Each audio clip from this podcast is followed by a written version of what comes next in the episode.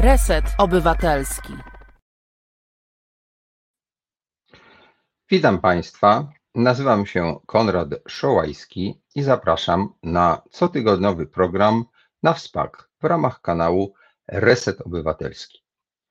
Rozmowę nagrywamy, nie jest na żywo, ponieważ jestem teraz w trakcie prac nad filmem i często wyjeżdżam, ale nie chciałem robić przerw, dlatego rejestruję te rozmowy w innej porze, a są emitowane tak jak zwykle e, we wtorki o 19 i to jest właściwie premiera tylko, bo potem one sobie dalej wiszą. Program e, realizuje Filip Łeszega. Przypominam Państwu, że NAWSPAK jest częścią e, projektu Reset Obywatelski. Reset to jest miejsce dla wszystkich, dla osób, które zadają pytania, mają wątpliwości, chcą się czegoś dowiedzieć i które mają wpływ na tworzenie tych programów. Jeśli Państwu podoba się to, co robię ja, to, co robią koledzy, odsyłam na naszą zrzutkę na działalność Resetu Obywatelskiego. Mogą Państwo zostać producentami także. To jest jakby taki mm, tytuł wynikający z chęci większego zaangażowania, sponsorami i y, wtedy jesteście przypisani do konkretnego programu. Więcej o tym można przeczytać na e, zrzutka.pl ukośnik z ukośnik reset obywatelski. Można nas y, podglądać na Twitterze, Facebooku. Zachęcam do lajków, do subskrypcji, do słuchania podcastów, bo potem z tego się robią podcasty i do obserwowania nas, a przede wszystkim podawania informacji dalej, że są takie programy na różne tematy. One mają taki, myślę, bardziej autorski charakter niż y, w innych mediach. Dzisiejszy temat to góralka w Londynie. E, witamy Cię, Igo. Iga Sobańska, urodzona w Zakopanem, mieszka od 20 lat w Anglii. Ukończyła e, tam studia, zarządzanie finansami i pracuje w bankowości.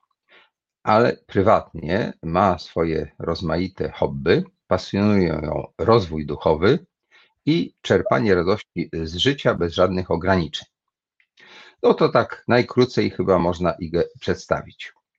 E, I teraz może zaczniemy od tego, że powiesz nam, Igo, e, właściwie skąd się wzięłaś, bo jesteś e, góralką, tak jak na początku powiedziałem, z Zakopanego, czyli z takiego mm, regionu Polski, który wszyscy doskonale znamy, bo często tam jeździliśmy albo jeszcze jeździmy ale mającego specyficzne cechy, prawda? Jedną z tych cech jest konserwatyzm. Ty natomiast jesteś osobą, która niejako zaprzeczyła temu e, standardowi, który tam jakoby obowiązuje. Okazuje się, że nie do końca, bo są osoby takie jak ty, które no, y, niejako y, kontestują ten model wychowania i zachowania. Igo, ale opowiedz najpierw o swoich początkach. Jak tam się urodziłaś i jak cię wychowywano? E, witam wszystkich, e, dzień dobry. Więc e, jestem rodowitą góralką, znaczy rodowitą, urodzoną w Zakopanem. Wychowującą się w Zakopanem praktycznie do 19 roku życia. Pochodzę z rodziny mieszanej, to znaczy mój tato jest, był góralem, pochodzi z rodziny góralskiej, natomiast moja mama, mojej mamy, e, że tak powiem, rodzice pochodzą z różnych części Polski centralnej i południowej. Jako dziecko wychowałam się w Zakopanem. Moja rodzina głównie zajmowała się sportem. Tata był trenerem narciarstwa alpejskiego. Więc ja jako dziecko od małego wychowałam się, że tak powiem, w tej dziedzinie e, i, e, że tak powiem, e, w dziedzinie sportu. Moja rodzina jako rodzina w całości była dość taką nietypową rodziną.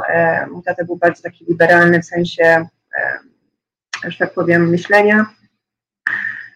Nie, nie był osobą religijną, bardziej świecką osobą, natomiast moi dziadkowie byli, że tak powiem, bardziej religijni. Więc jeśli chodzi ogólnie o mój wy, wy, wy, moje dorastanie w Zakopanem, e, było to takie bardzo nie tak powiem, że nietypowe, ale nie było to jakieś takie typowe dorastanie. Nie było jakiejś presji wielkiej, jeśli chodzi o, że tak powiem, wychowywania się w pewnych normach. No tak, ale y, w sytuacji, kiedy nawet mm, kiedy rodzina jest taka bardziej liberalna, jak rozumiem, dotyczyło to Twoich rodziców, to mhm. otoczenie jest raczej konserwatywne, prawda? Obowiązują tak. pewne wzorce.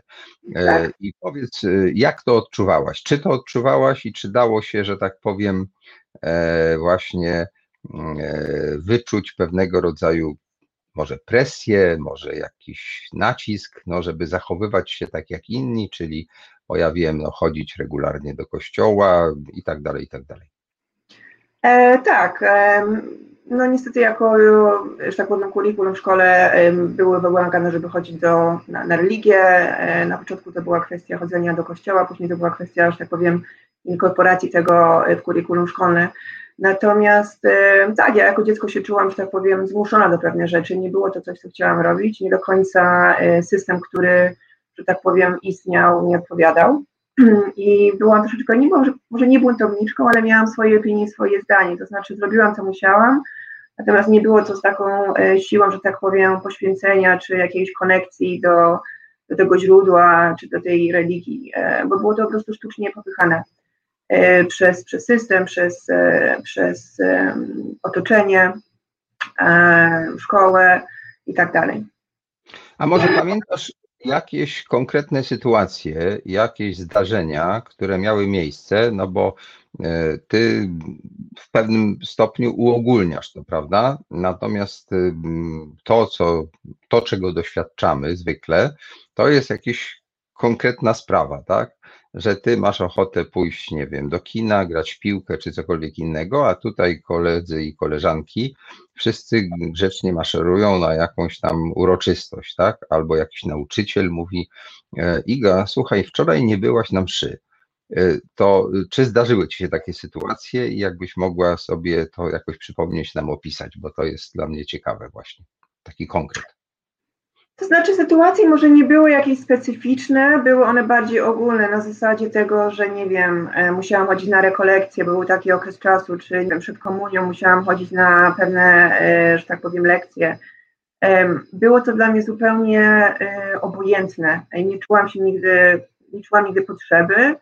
Jako mała dziewczynka mama czasami ciągła mnie do kościoła i trochę to było takie na siłę ciągła mnie za rękę i ja będąc w kościele nie mogłam po prostu strawić bycia tam. E, nigdy nie miałam, że tak powiem, e, konekcji do, do instytucji kościoła. E, było to dla mnie takie troszeczkę bardzo zakłamane. Więc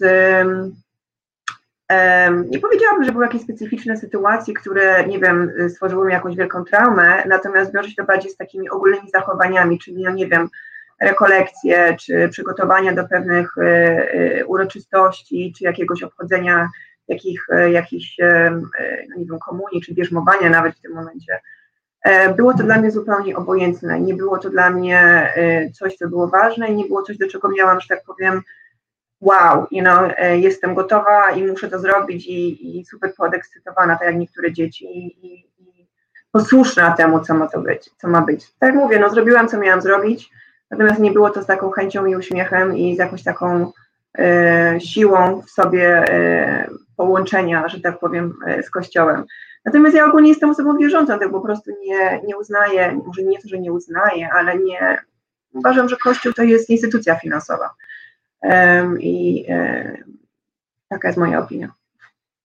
Użyłaś takich sformułowań, które mnie troszeczkę zaskoczyły, aczkolwiek można się było tego spodziewać.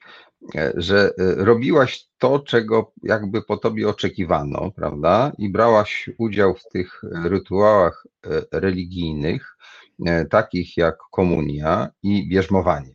To są mhm. kolejne mm, sakramenty, do których się przystępuje w sytuacji, kiedy jesteś formowana religijnie, prawda? To jest jakby taki mm, łańcuszek tych mm, kolejnych kroków na drodze katolika.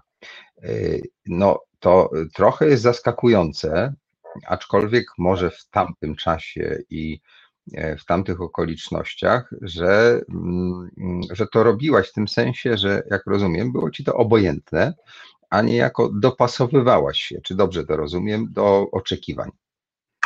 Tak, była to bardziej presja wiązania, wiązania się z tym, że po prostu takie były wymagania, tak, takie były oczekiwania. Moi rodzice nie do końca, że tak powiem, chcieli się wyłamać z tego schematu, mimo tego, że byli, nie, na, nie napychali na mnie, żeby chodzić do kościoła, natomiast pewne rzeczy, które wiązały się, że tak powiem, z wypełnieniem pewnych szkolnych obowiązków, um, były, że tak powiem, oczekiwane, więc tak pewnie, w pewien sposób poszłam na kompromis.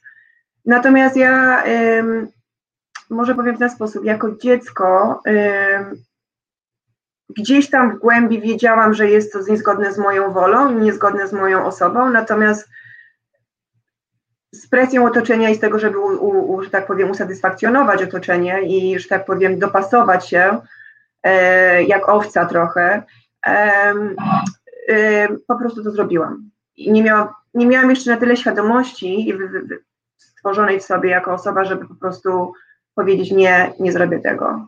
E, no nie wiem, ile do komuniści idzie, mając się ile, nie, nie pamiętam, nawet 10-11 lat.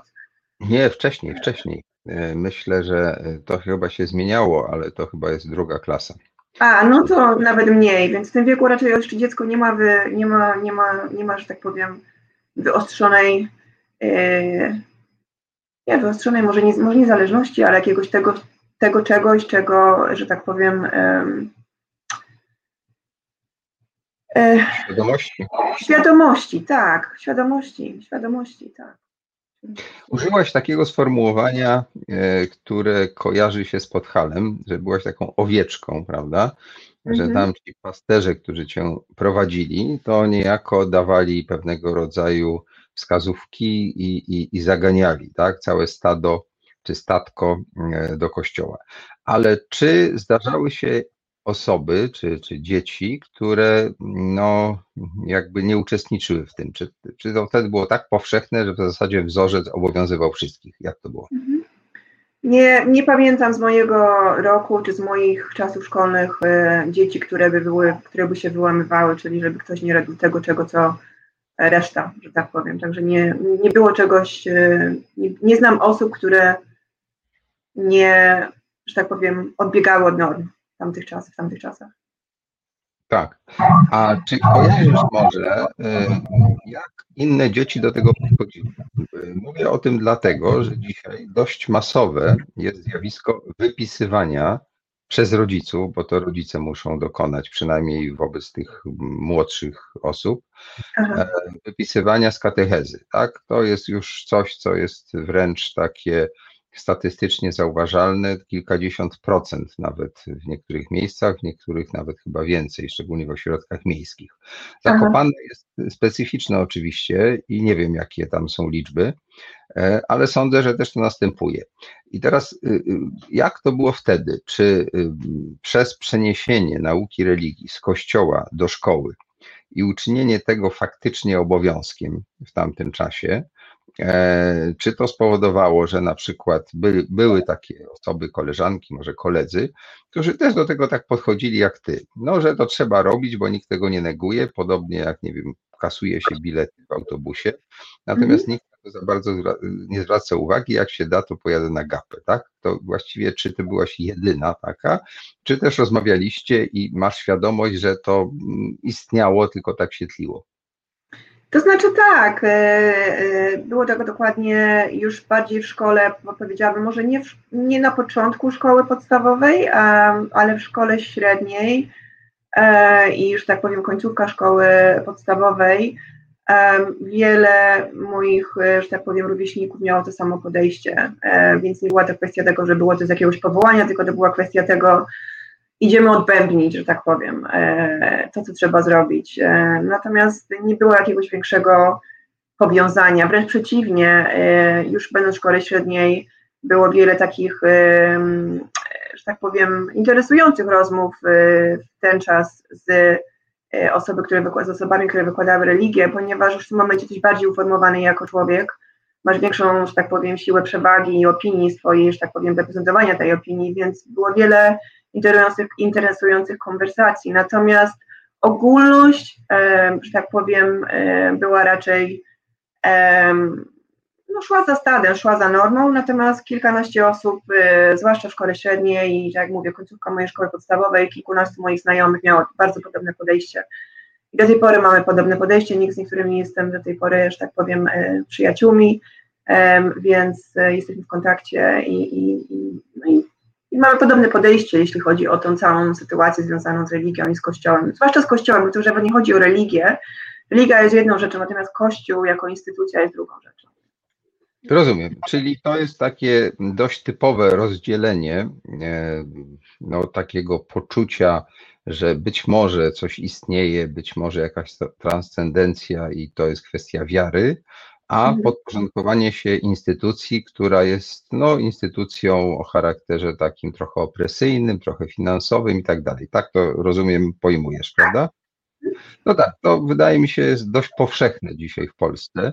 Nie wszyscy oczywiście tak myślą, jest część społeczeństwa taka bardziej, powiedziałbym, przywiązana do instytucji i do pewnych rytuałów. Natomiast coraz większa jest liczba i ta sekularyzacja dotyczy y, instytucji, niekoniecznie samego jak gdyby E, poczucia tego, kim jesteśmy, gdzie jesteśmy, tylko jakby nieufności w stosunku do tych konkretnych y, rozwiązań proponowanych przez Kościół. Dobrze, to teraz powiedz mi jeszcze, jak to się układało, jeśli chodzi o wychowanie, tak?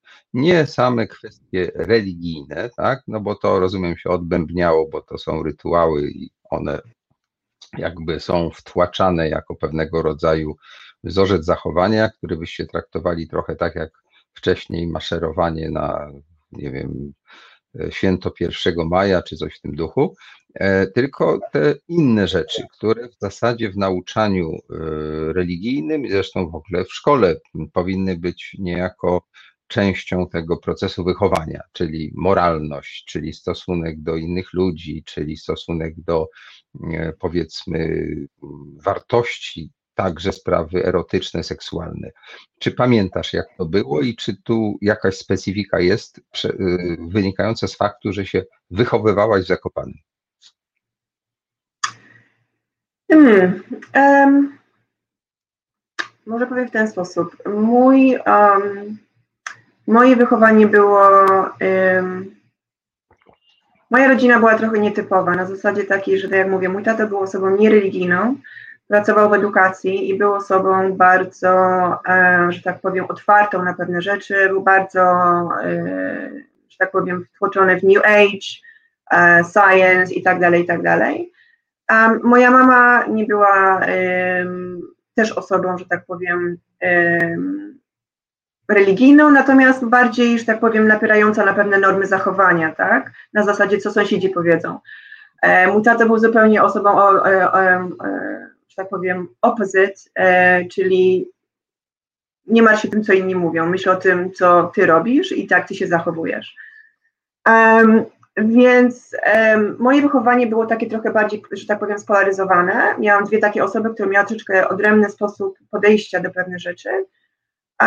I z jednej strony było to dobre, natomiast z drugiej strony było to takie trochę, że tak powiem, chaotyczne. Natomiast y, ja jako dziecko bardzo szybko zaczęłam formować swoje zdanie i, i swoją niezależność, e, jeśli chodzi ogólnie o moją e, osobę, o moje zachowanie, o moje, że tak powiem, obowiązki w domu um, i e, związane z nauką i ze szkołą i z edukacją. Um, tato miał bardzo takie proste powiedzenie, e, jak się nie chciałam uczyć, na przykład miałam dni leniwe, mówi, ok, nie chcesz się uczyć, nie ma problemu, e, możesz iść zamiatać ulicę, to też jest dobra praca, tak?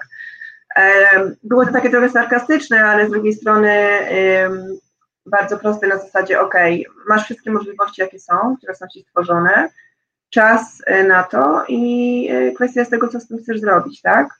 E, moja mama miała podejście na zasadzie, żeby stworzyć jak najwięcej dla mnie możliwości kształcenia, czyli nie wiem, prywatnych lekcji, nauki języków i tak dalej. Zresztą mój tato też, jeśli finanse na to pozwalały. Więc e, moje wychowanie bardziej się wiązało z edukacją, z nauką. ja byłam bardzo dzieckiem ciekawskim i dzieckiem, które, że tak powiem, negowało pewne rzeczy, czyli ja nie też już pójdąc do szkoły, już mówię bardziej szkoła podstawowa, już późniejszy etap szkoły podstawowej, gdzie zaczynasz tworzyć swoją opinię, że tak powiem, używać swojej e, funkcji umysłu bardziej, że tak powiem, krytycznie. Więc ja zawsze zadawałam bardzo takie ciekawskie pytania, czasami aż pytania,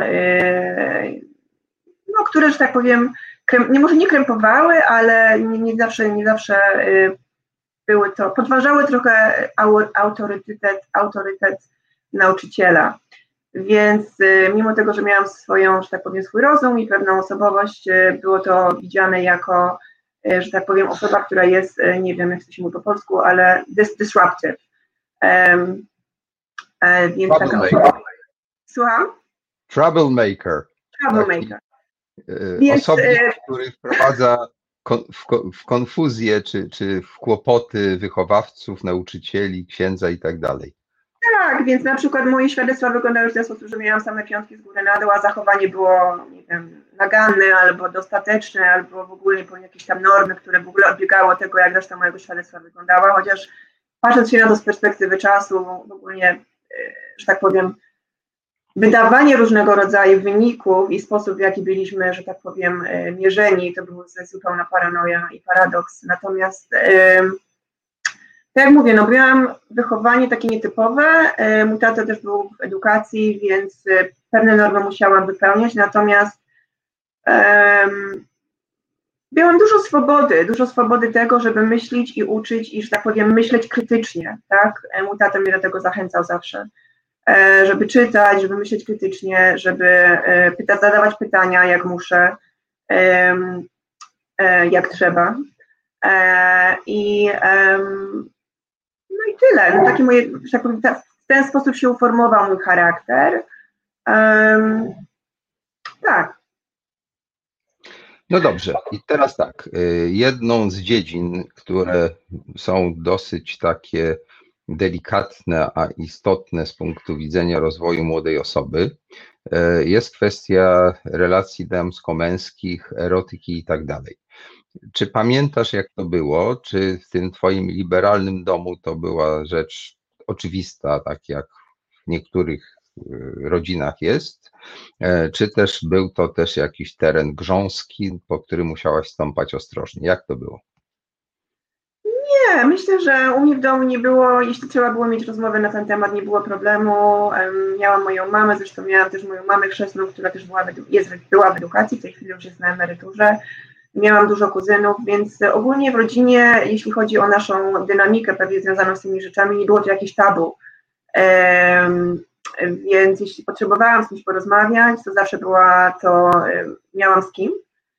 Mój tata był trochę osobą konserwatywną w tym, w tym, tym aspekcie, ale bardziej to się wiązało z tym, że byłam jedyną córką i jego oczkiem w głowie, więc był bardzo protekcyjny w stosunku do mnie i wydawało się, po prostu było to bardziej związane z tym, że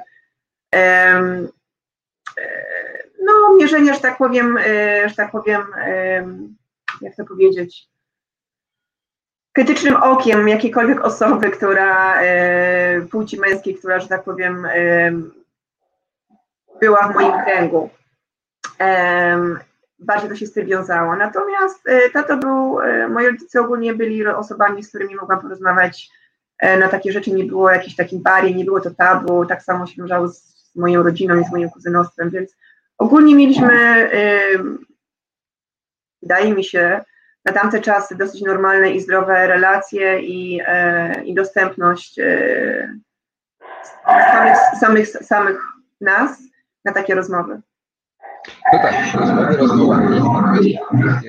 Konkretne pytanie. Czy jak chłopak chciał u ciebie zanocować, albo ty chciałaś pojechać pod namiot, czy to się zdarzało i czy to było a, y, akceptowane, czy tego nie było, albo było potępiane?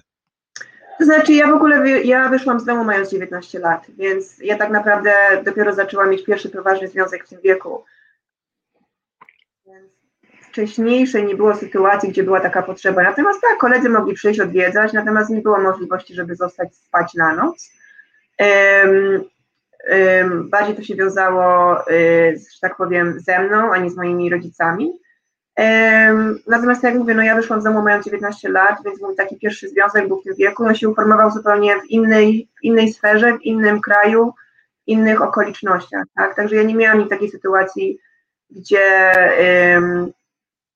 miałam potrzebę, żeby moi, żeby chłopacy nocowali. Większość moich chłopaków w tamtych czasach to byli koledzy, że tak powiem. Miałam dużą, dużą ilość e, męskiego otoczenia, ale to byli tacy kumple, e, może w ten sposób. Natomiast nie na jakiejś takiej sferze, że tak powiem, romantycznej. Po prostu nie znalazłam osoby, która e, pociągałaby mnie do takiego stopnia, żeby e, e, zainteresować się nim w inny sposób. Dobrze, a polityka. E, Mhm. Lata, w których dorastałaś, to jak rozumiem, były to lata, kiedy dość dużo się działo, to znaczy plan Balcerowicza, e, takie cementowanie tej nowej mm, solidarnościowej czy postsolidarnościowej władzy, potem powrót SLD, czyli tych poprzedników, takich jak Kwaśniewski, Miller, triumfalny i taki zaskakujący, no a potem znowu obrót w kierunku AWS-u i tak dalej. To były procesy takie dosyć, powiedziałbym, gwałtowne. Może nie było tak jak dzisiaj w sensie pewnych, no jakby to powiedzieć, e, ostrych konfliktów i nadużyć, ale no dużo się działo i jeszcze istniało mnóstwo takiego folkloru politycznego. Czy to zauważałaś, czy to było ci obojętne? Jaki był stosunek twój właśnie do tych przemian społeczno-politycznych? To znaczy, jako dziecko polityka była mi dosyć obojętna, e, bo to się wiązało głównie z tym, że nie było jakiejś, nie było parcia u mnie w domu na politykę. Mój tato był, moi rodzice byli osobami, mój tato był osobą, która patrzy, pa, patrzyła na wszystko z dystansem do pewnego stopnia. Moja mama miała mało za- zainteresowania, natomiast w domu raczej nie toczyło się politycznych rozmów, bo prowadziły one do e, konfrontacji, które po prostu były niepotrzebne. em, em, więc moje podejście do polityki w tamtych czasach było trochę obojętne. Um, I ja koncentrowałam się na swoim rozwoju, na swojej nauce, na czytaniu, e, bardziej rzeczy związanych z nauką, natomiast nie z polityką. Polityka i historia nie były, tak powiem, moim zainteresowaniem w tamtych czasach. Natomiast polityka i, i, i że tak powiem, historia i w jaki sposób świat operuje, dopiero zaczęło mnie interesować, jak zaczęłam za siebie, na siebie pracować, bycie osobą niezależną, płacącą podatki i y, która miała, że tak powiem, bardziej uczestniczyła w tym społeczeństwie, tak? Bo jako dziecko i nastolatek tak naprawdę, powiedzmy sobie szczerze, twoje uczestnictwo wiąże się do tamtych czasach wiązało się ze szkołą, ze znajomymi, y, nie wiem, gdzie pojechać na kolonie czy na wakacje. y, No w tej chwili to są troszeczkę dzieciaki mają inne problemy, ale ogólnie wydaje mi się, że do momentu, zanim za, zaczniesz, że tak powiem, być tą osobą wtłoczoną w to y, dorosłe, że tak powiem, społeczeństwo, zarabiające na siebie, pracujące, kreujące, dopiero wtedy zaczyna się polityka y, ważna i myślenie o tym, co, co, co się dzieje i jak to wpływa na nasze życie osobiste. Dla mnie takim przełomem była na pewno przemiana, ob- obalenie komuny, czyli 89. Jako dziecko pamiętam zmiany, które narastały w Polsce. Więc jeśli chodzi o ten etap, to na pewno y, była też taka, powiem, bardzo pivotalny, pivotalny okres, bo wiele się otworzyło, mogliśmy jeździć, y, zaczęły się pojawiać różnego rodzaju rzeczy w sklepach, y, nie trzeba było chodzić do Peweksu, e, więc bardziej ekonomicznie człowiek odczuwał te zmiany. No i później zaczęły się możliwości podróży, wyjazdów i tak dalej. I zaczęło się powoli, dla mnie przynajmniej, zmieniać się moje podejście, jeśli chodzi o świat, o ludzi, o, o poglądy e, i tak dalej. Także polityka dla mnie w tamtych czasach nie miała dużego znaczenia, natomiast sam wynik polityki, czyli obalenia komuny, stworzył środowisko, czy taki ekosystem dla mnie pewnego, pewnej zmian rozwojowych i które, że tak powiem, później się przetłoczyły na to, że podjęłam decyzję, aby wyjechać do Anglii. To czy można niejako podsumować Twoje zdanie w tej sprawie, czy Twoje odczucie, jak pamiętasz, e, że te przemiany w sumie były na plus, chociaż jak domyślam się, pewnie były rozmaite zawirowania ekonomiczne, bo wtedy był taki niepokój, co będzie, czy inflację da się zdusić, a tutaj ludzi zwalniali z pracy, a to upadały te wielkie przedsiębiorstwa. Było też sporo niezadowolonych, no co wywołało tę akcję Wałęsy i Kaczyńskich, że pokonali Mazowieckiego, wychynął ni stąd, ni zowąd Tymiński i tak dalej. Te e, rozmaite zawirowania wtedy były takie dosyć mocne, ale jakoś one się potem poukładały politycznie pokojowo, aczkolwiek były chwile, kiedy wydawało się, że może nastąpić nawet przewrót. Pamiętamy tę taką e, noc e, upadku rządu Olszewskiego na przykład i próby, które były puczów wtedy, co potem mhm. wyszło prawda? E, no to czy to jakoś w Twojej pamięci zostało jako, nie wiem, plus minus, że pewne rzeczy dobre, pewne złe, jakbyś tak podsumowała e, Twój stosunek do tej przemiany? Odnoszę wrażenie, że raczej dobrze, tak, z tego co mówisz, ale to tak znaczy, przypomnij sobie. Dla mnie, dla mnie ogólnie przemiana w Polsce, która nastąpiła, e, była przemianą dobrą, ze względu na to, że obalenie komuny w jakiś sposób dało możliwości naszemu pokoleniu, mojemu pokoleniu, e, urodzonemu w latach 80., e, otworzenie swoich oczu i otworzenie się na świat. I, i to będzie dla mnie zawsze pozytywne. Natomiast z każdą przemianą wiążą się rzeczy, które są negatywne i, i jedni ludzie, nie każdy lubi zmianę, każdy się tego boi. W tej chwili przechodzimy przez najbardziej zmienny, można powiedzieć, okres w historii e, cywilizacji. Więc ja ogólnie dla mnie, dla mnie to były zmiany pozytywne, nie negatywne, nie odczułam tego negatywnie, wręcz przeciwnie, odczułam to pozytywnie, otworzyły mi się możliwości różnego rodzaju e, i, e, i byłam podekscytowana. Natomiast y, logistyka polityki y, związana z tym była mi trochę bardziej obojętna, bo wiem, że jako dziecko nie mogłam na to wpłynąć, tak? Y, osoba, która jeszcze nie miała, że tak powiem, prawa do głosowania, nie miałam żadnego wpływu na to, więc, że tak powiem, podlegałam temu, co, co moi rodzice mi kreu, jakiemuś środowisku dla, dla istnienia kreowali mi moi rodzice, tak, żeby optymalnie się rozwijać w jakiś tam sposób. Okej, okay. i jak rozumiem, dochodzimy do momentu, kiedy kończysz lat 19, jesteś po maturze i zbierasz się do wyjazdu za granicę, prawda? Mhm to tutaj bym zrobił przerwę, ponieważ ta cezura jest bardzo znaczącą mm, cezurą w Twoim życiu. E, ci, którzy nas e, oglądają i słuchają, pewnie będą ciekawi, jak do tego doszło. To o tym powiemy za chwilę, a teraz posłuchamy muzyki. Prawoteka. Sędzie Monika Ciemięga, Jolanta Jerzewska i Marta Korzuchowska-Warywoda z Fundacji Edukacji Prawnej Justitia zabiorą Was do świata pełnego teczek z aktami – Wyjaśnią, na czym polega praworządność, sprawiedliwość, ale także jak uniknąć problemów z prawem. Rozmawiają z zaproszonymi gośćmi, odpowiedzą na Wasze pytania. Nie musicie wstawać. Sąd idzie w poniedziałki o 21 w resecie obywatelskim. Chciałem powiedzieć, e, że ja nazywam się Konrad Szołajski. To jest program na wspak w ramach Resetu Obywatelskiego. A dzisiaj naszą gościnią, jak to się obecnie mówi, jest Iga, z Zakopanego, która mieszka w Anglii.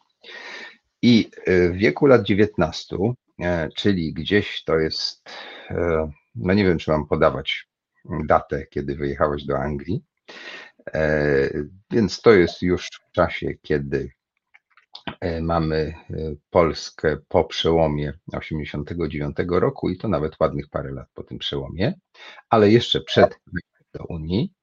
Iga jako 19-letnia świeżo upieczona maturzystka wyjeżdża do Anglii. Powiedz Igo, jak do tego doszło, bo po 2004 roku było to dużo łatwiejsze, ale przed naszym wejściem do Unii Europejskiej, nie było to pewnie takie proste, e, zarówno formalnie, jak i finansowo. No to jak Ci się udało? E, moja przygoda z Anglią zaczęła się trochę wcześniej. Nie było to w wieku 19 lat, było to troszeczkę wcześniej, kilka lat wcześniej, w wieku 17 lat, e, znalazłam i poprosiłam moich rodziców, czy mogę pojechać na lato na ten kurs. To był dwutygodniowy kurs, nie, przepraszam, miesięczny kurs z wymianą z, z mieszkaniem u angielskiej rodziny. Um, więc y, ja pojechałam na ten kurs razem z koleżanką a, i Londyn mi się bardzo spodobał.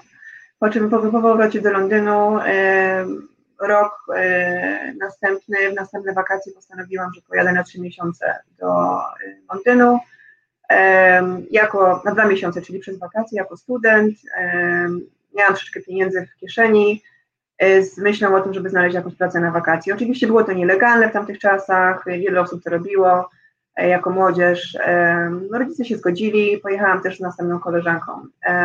I Londyn mi się spodobał jeszcze bardziej.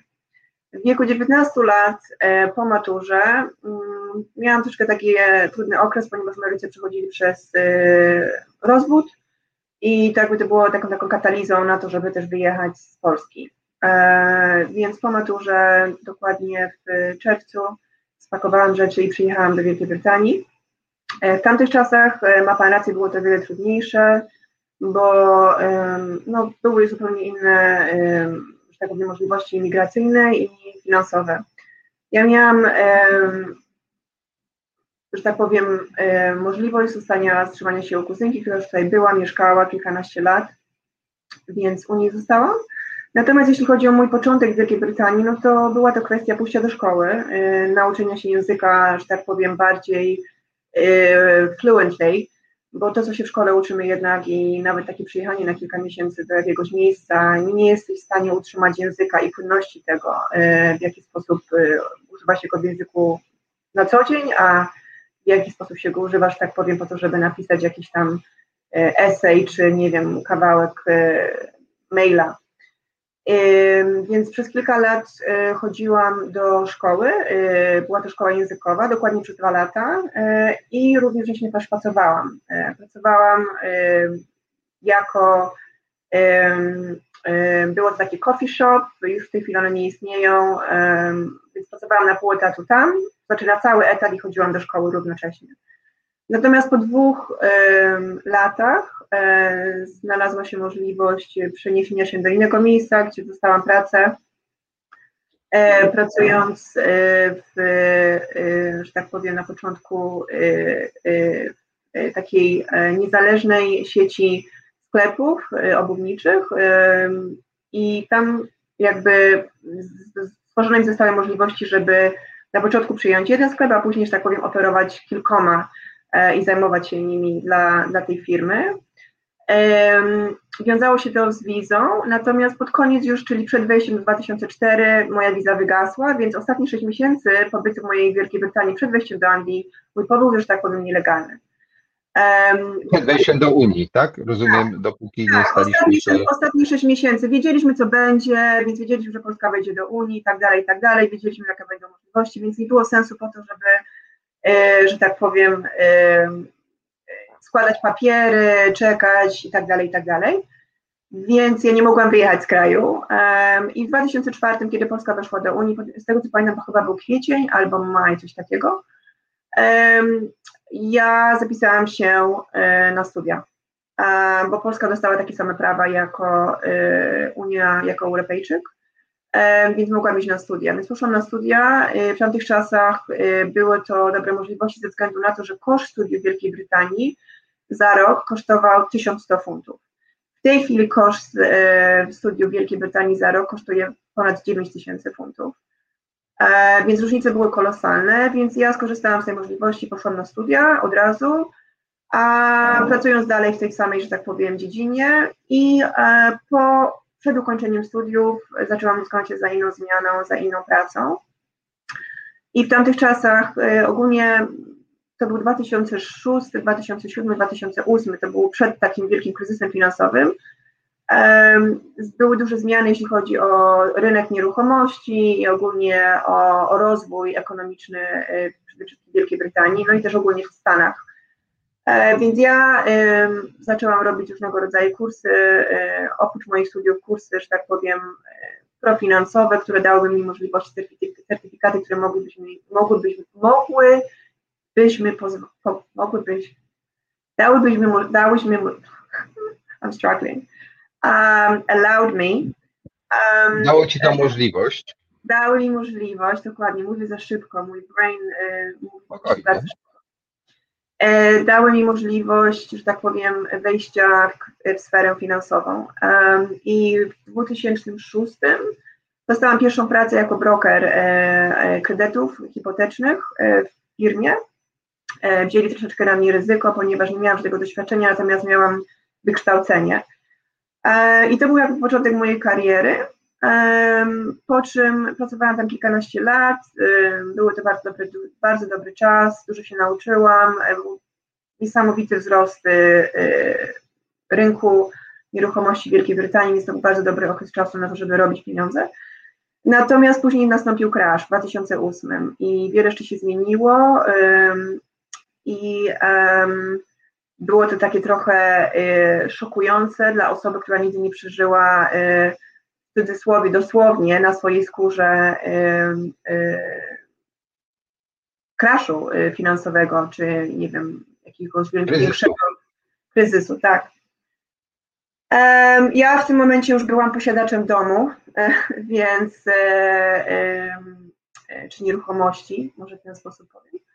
Więc było to takie dla mnie troszeczkę reality check i zdanie sobie sprawy z tego, że wow, troszeczkę się chyba zapędziliśmy w tym wszystkim i co teraz, tak? I e, w tamtych czasach, e, ponieważ system, e, rynek brokerowy był bardzo zmniejszony przez to, że była skumulowana ilość pieniędzy, gdzie, gdzie banki po prostu chciały kontrolować te pieniądze, dostałam możliwość pracy w banku w tamtych czasach.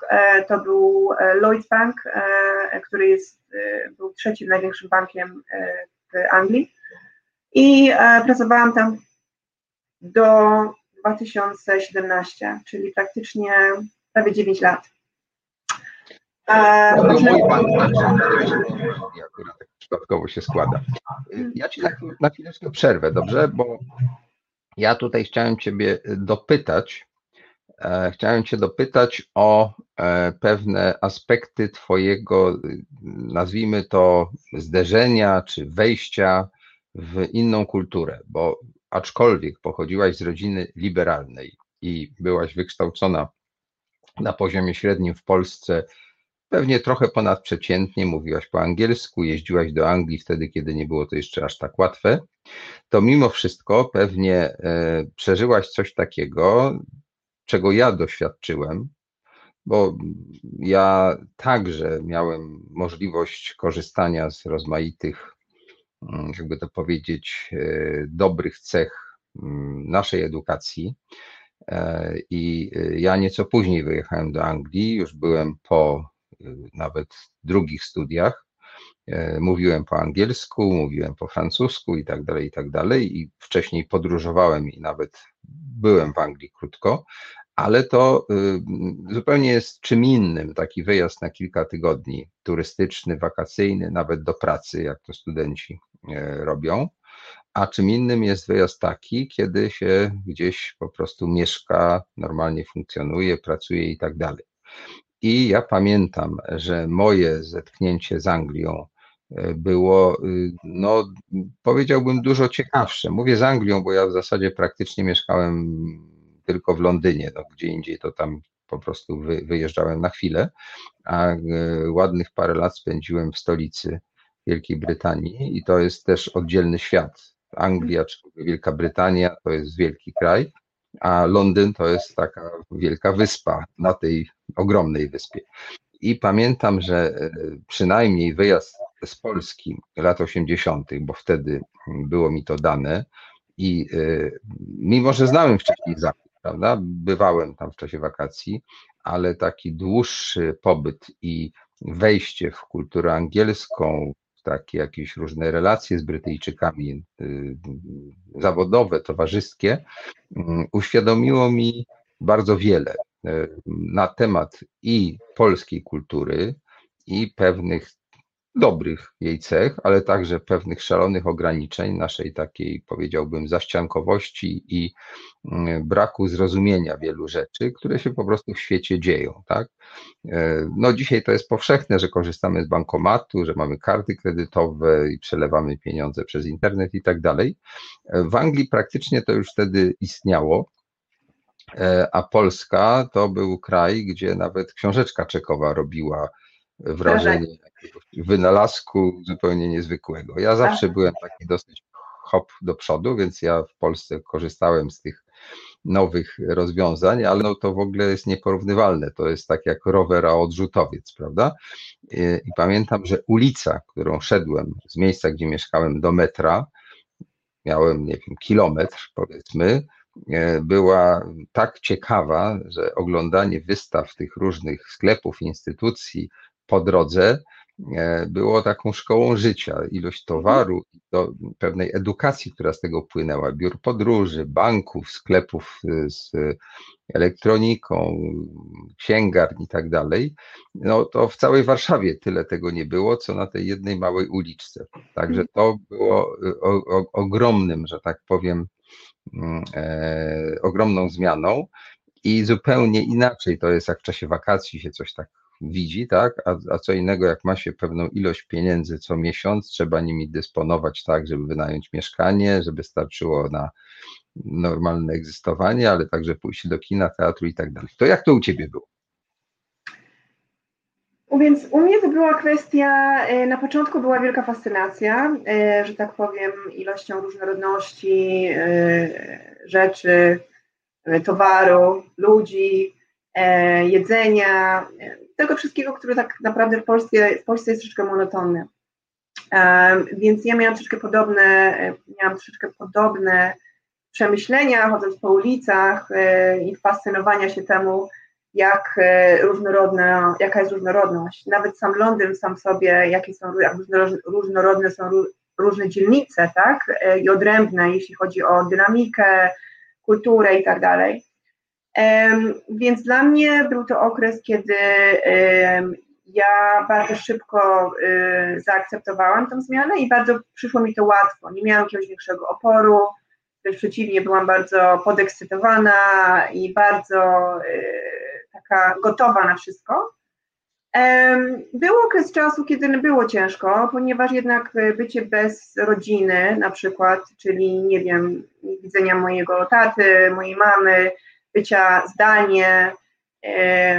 W tamtych czasach nie była to kwestia tego, że masz telefon i Whatsappa i wszystko jest za darmo, używając e, Wi-Fi, tylko trzeba było iść do budki telefonicznej, e, zmienić pieniądze, włożyć monety, zadzwonić i tak dalej. Było to dosyć drogie, więc e, nawet sam fakt tego bycia, że tak powiem, samotność była trochę taka doskliwa.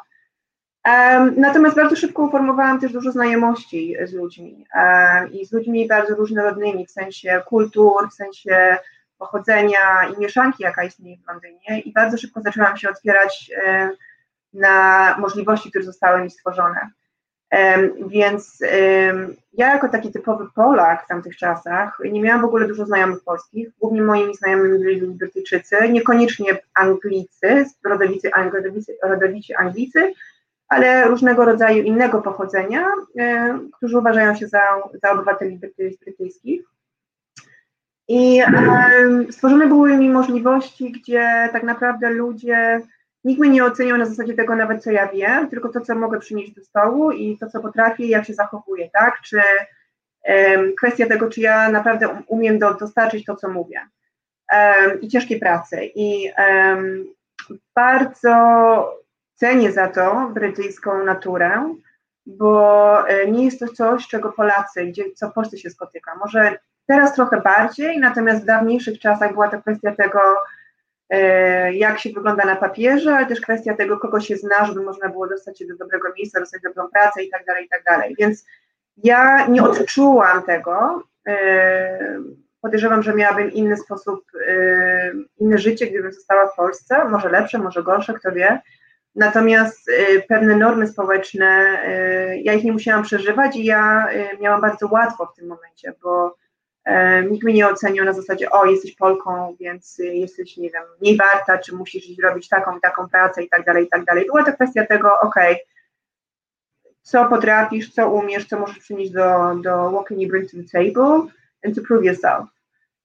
Gdzie Polsce wydaje mi się, jeszcze jest taka trochę mentalność na zasadzie, ok, super wyglądasz na papierze, E, jeszcze się, musisz, jeszcze się musisz udowodnić w tym wszystkim, no i to jest kwestia tego też, kogo znasz, tak? Także jest mieszanka tych trzech rzeczy. Więc dla mnie Anglia była niesamowitą niesamowitą opportunity, możliwością, liberalizmem,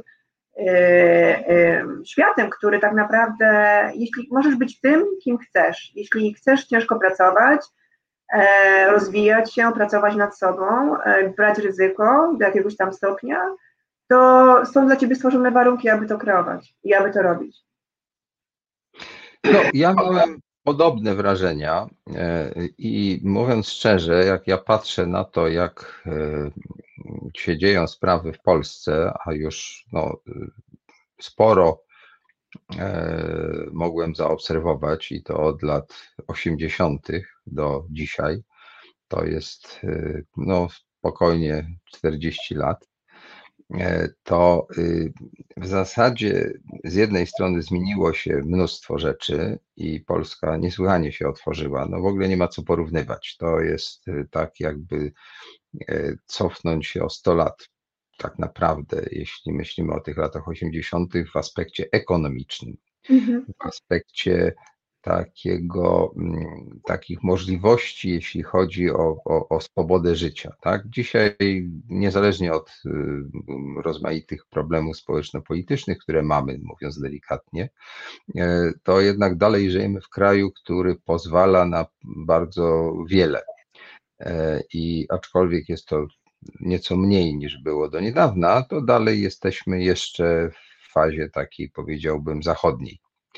Mhm. E, ale, ale mm, e, te klisze, te formy takiego właśnie wschodniego, mm, jakby to powiedzieć, ustrukturowania społeczeństwa, które w Polsce bardzo mocno istniały i to myślę nie ma wiele wspólnego z komunizmem. To jest coś takiego, co w ogóle gdzieś tam się wywodzi jeszcze z dawnych czasów. Trudno mhm. powiedzieć jak. Dzisiaj się czyta książki o pańszczyźnie, są modne, mhm historia Polski, to wychodzi na to, że właściwie od XVI wieku Polska weszła na taką dosyć mm, mało twórczą drogę rozwoju społecznego i dopiero w zasadzie się z tego próbujemy wyzwolić dzisiaj, prawda? Mhm. Ten taki feudalny system i taka zależność podwładnego i w ogóle człowieka od człowieka dalej w Polsce istnieje, w sensie mentalnym. Ja mam tak. na myśli właśnie nie do końca sprawy ekonomiczne, bo mhm. E, dzisiaj można zdalnie pracować dla, fir dla, firmy w Kalifornii, prawda? I jesteś Aha. niezależna i możesz to robić i z Polski, i z, bo ja wiem, jakiejś wyspy ale jednak musisz pójść do sklepu, jednak musisz pójść do przychodni, jednak musisz pójść do urzędu i tutaj mm, spotyka cię czasem niemiła niespodzianka, a czasem właśnie zaskakujące zmiany. Ale mhm. w tych strukturach takich y, instytucji, szczególnie te, które znam, kultury mm, y, i, i rozmaitych instytucji, mm, które w tej sprawie no, są agendami państwowymi, bądź też no, takimi półpaństwowymi, bo dzisiaj to trochę się tak zaczęło zmieniać, no to dalej mamy taki trochę feudalny system i zarówno stowarzyszenia, jak i nawet NGOsy, te takie no powiedzmy postępowe, no często grzeszą właśnie taką jakby yy, takim czymś, co, co bardzo pachnie stosunkami feudalnymi. I ja jestem daleki od tego, żeby krytykować PRL w tym zakresie, bo jak się czyta Gombrowicza, czyta się Transatlantyk na przykład, to jak on opisuje stosunki w poselstwie polskim, gdzie on w Ameryce Południowej był mm, i z Polakami, którzy tam się znaleźli w 1939 roku, no to jeszcze komunizm ich nie dotknął absolutnie, a już to był koszmar, przed którym on uciekał. Także mhm. to jest w naszej mentalności przy wielu zaletach e, Polaków, które istnieją i polska kultura jest jakoś bardzo atrakcyjna i w wielu sprawach jest niezwykła. Ale mamy też taką właśnie słabość, e, tę chyba gdzieś tam wywodzącą się z tego feudalizmu. E, co chyba mniej jest odczuwalne w Anglii czy Wielkiej Brytanii i rzeczywiście można być Brytyjczykiem o dowolnym kolorze skóry, o dowolnym pochodzeniu i tak dalej, i tak dalej. Aczkolwiek ja mam wrażenie i chciałem, żebyś to mm, skomentowała, jakoś do tego się odniosła, że jednak mm, istnieje pewnego rodzaju taka kastowość w Wielkiej Brytanii. To znaczy, jeśli masz wykształcenie do Oxbridge, e, Oxford, Cambridge i jesteś z dobrej angielskiej rodziny, tak, e, Możesz być kolorowa nawet. To nawet to, to kolor skóry nie jest chyba najistotniejszy. Może teraz się zmieniło, ale w czasie, kiedy ja mieszkałem mm, w Londynie, to w zasadzie większość w tej dzielnicy, i to nie była biedna dzielnica, to byli ludzie bardzo różni, o mhm. różnych kolorach skóry, prawda? Mhm. Ja mieszkałem w domu poetki, która akurat była Angielką, ale obok mieszkał e, jakiś czarnoskóry artysta i, i, to było na porządku dziennym, a, a chodziliśmy wszyscy do sklepu e, Hindusa, jak to się mhm. mówiło nie wiem, czy to dzisiaj jest poprawnie, bo wszystko się zmienia, ja się gubię w tych zmianach Aha. i czasem popełniam nie, niechcący błędy, prawda? E, kiedyś był wierszyk o Murzynku Bambo, dzisiaj w zasadzie on jest, w złym tonie jest cytowanie tego wierszyka, chociaż on nie, nie, nie był wtedy w żaden sposób chyba rasistowski. No w, każdym, w każdym razie to jest tak, że y, ja to odczuwałem jako społeczeństwo wielkiej tolerancji, z pewną taką czapką e, tej arystokracji, niekoniecznie tej arystokracji, arystokracji w rozumieniu, że rodzina królewska, co też jest oddzielną sprawą brytyjską, Aha. zupełnie szaloną, ale tej takiej arystokracji, wykształcenia, majątku i tak dalej. No pewnych rzeczy się po prostu nie przeskoczy. E, jak to jest dzisiaj dla ciebie z tej perspektywy, jak ty tam już mieszkasz e, ładnych parę lat i, i czy to się pogłębia, czy to się zmienia? E, czy ty jako Europejka, tak? No bo trudno nawet nazywać cię Polką w takim sensie, że, że ty nie masz tych ograniczeń, że jesteś z Polski, bo dzisiaj bycie z Polski nie jest w zasadzie chyba, chociaż dzisiaj to znowu się zrobiło jeszcze inaczej, ale do niedawna e, było tak, że czy byłaś z Belgii, Holandii, czy Włoch, czy z Polski, to właściwie wszystko jedno, tak? No to jak to odczuwasz? Czy ty jesteś jak gdyby taka sama, czy inna, czy, czy dalej jesteś imigrantką, czy jesteś po prostu Brytyjką? To jest dobre pytanie, bo um, bardziej do pewnego momentu, do, zanim, zanim może, może w ten sposób to powiem. Um, przed Brexitem e, czułam się bardzo Brytyjką, czyli to była kwestia tego, nie wiem, gdzieś jechałam za granicę, to częściej używałam paszportu brytyjskiego niż polskiego, tak? I nawet jak wpisywałam cokolwiek, jakieś ankiety, wypełnienie formularzy i tak dalej, była to kwestia e, wpisywania czy e, identyfikowania się jako Brytyjczyk. E, później przyszedł Brexit i był to taki troszeczkę dziwny moment, bo człowiek sobie zaczyna zadawać pytania, mimo tego, że była to mar marginalna przewaga, to, to co się stało, jeśli chodzi o procent głosowania, e, co uwarunkowywało, te, co uwarunkowywało świadomość ludzi, którzy głosowali po to, żeby wyjść z Unii, tak? Jak oni, jak oni patrzą na, na tych ludzi, którzy mieszkają tutaj, którzy są, że tak powiem w cudzysłowie, Europejczykami. I, I w tym momencie zaczęłam sobie tylko zadawać pytanie, czy to tak naprawdę jest mój, mój dom. E, czy ja się dalej e, uważam za Brytyjczyka, czy może bardziej Europejczyka. Niedawno miałam bardzo taką śmieszną sytuację. Byłam we Francji kilka tygodni temu i przylatując do Francji, ponieważ teraz wyszliśmy z Unii, postanowiłam użyć polskiego paszportu, bo jest to po prostu łatwiejsze. I co było w tym wszystkim najśmieszniejsze, że y, francuska imigracja nawet nie popatrzyła na mojego paszportu, nie sprawdziła innych dokumentów, nie poprosiła jakikolwiek testy i tak dalej, tylko zobaczyła mój paszport, y, no, Polska, dzień dobry, miłego pobytu i do widzenia. Podejrzewam, że przy, gdybym przyjechała na paszporcie brytyjskim, byłabym zupełnie inaczej odebrana, tak jak niektórzy moi znajomi. Um, więc um, jak ja to odczuwam w tej chwili, ogólnie życie Wielkiej Brytanii i to, um, jaki jest system? ja może patrzę na to z perspektywy, że nie, nie chcę do końca się wiązać z jakimkolwiek krajem, który uważam za mój dom, bo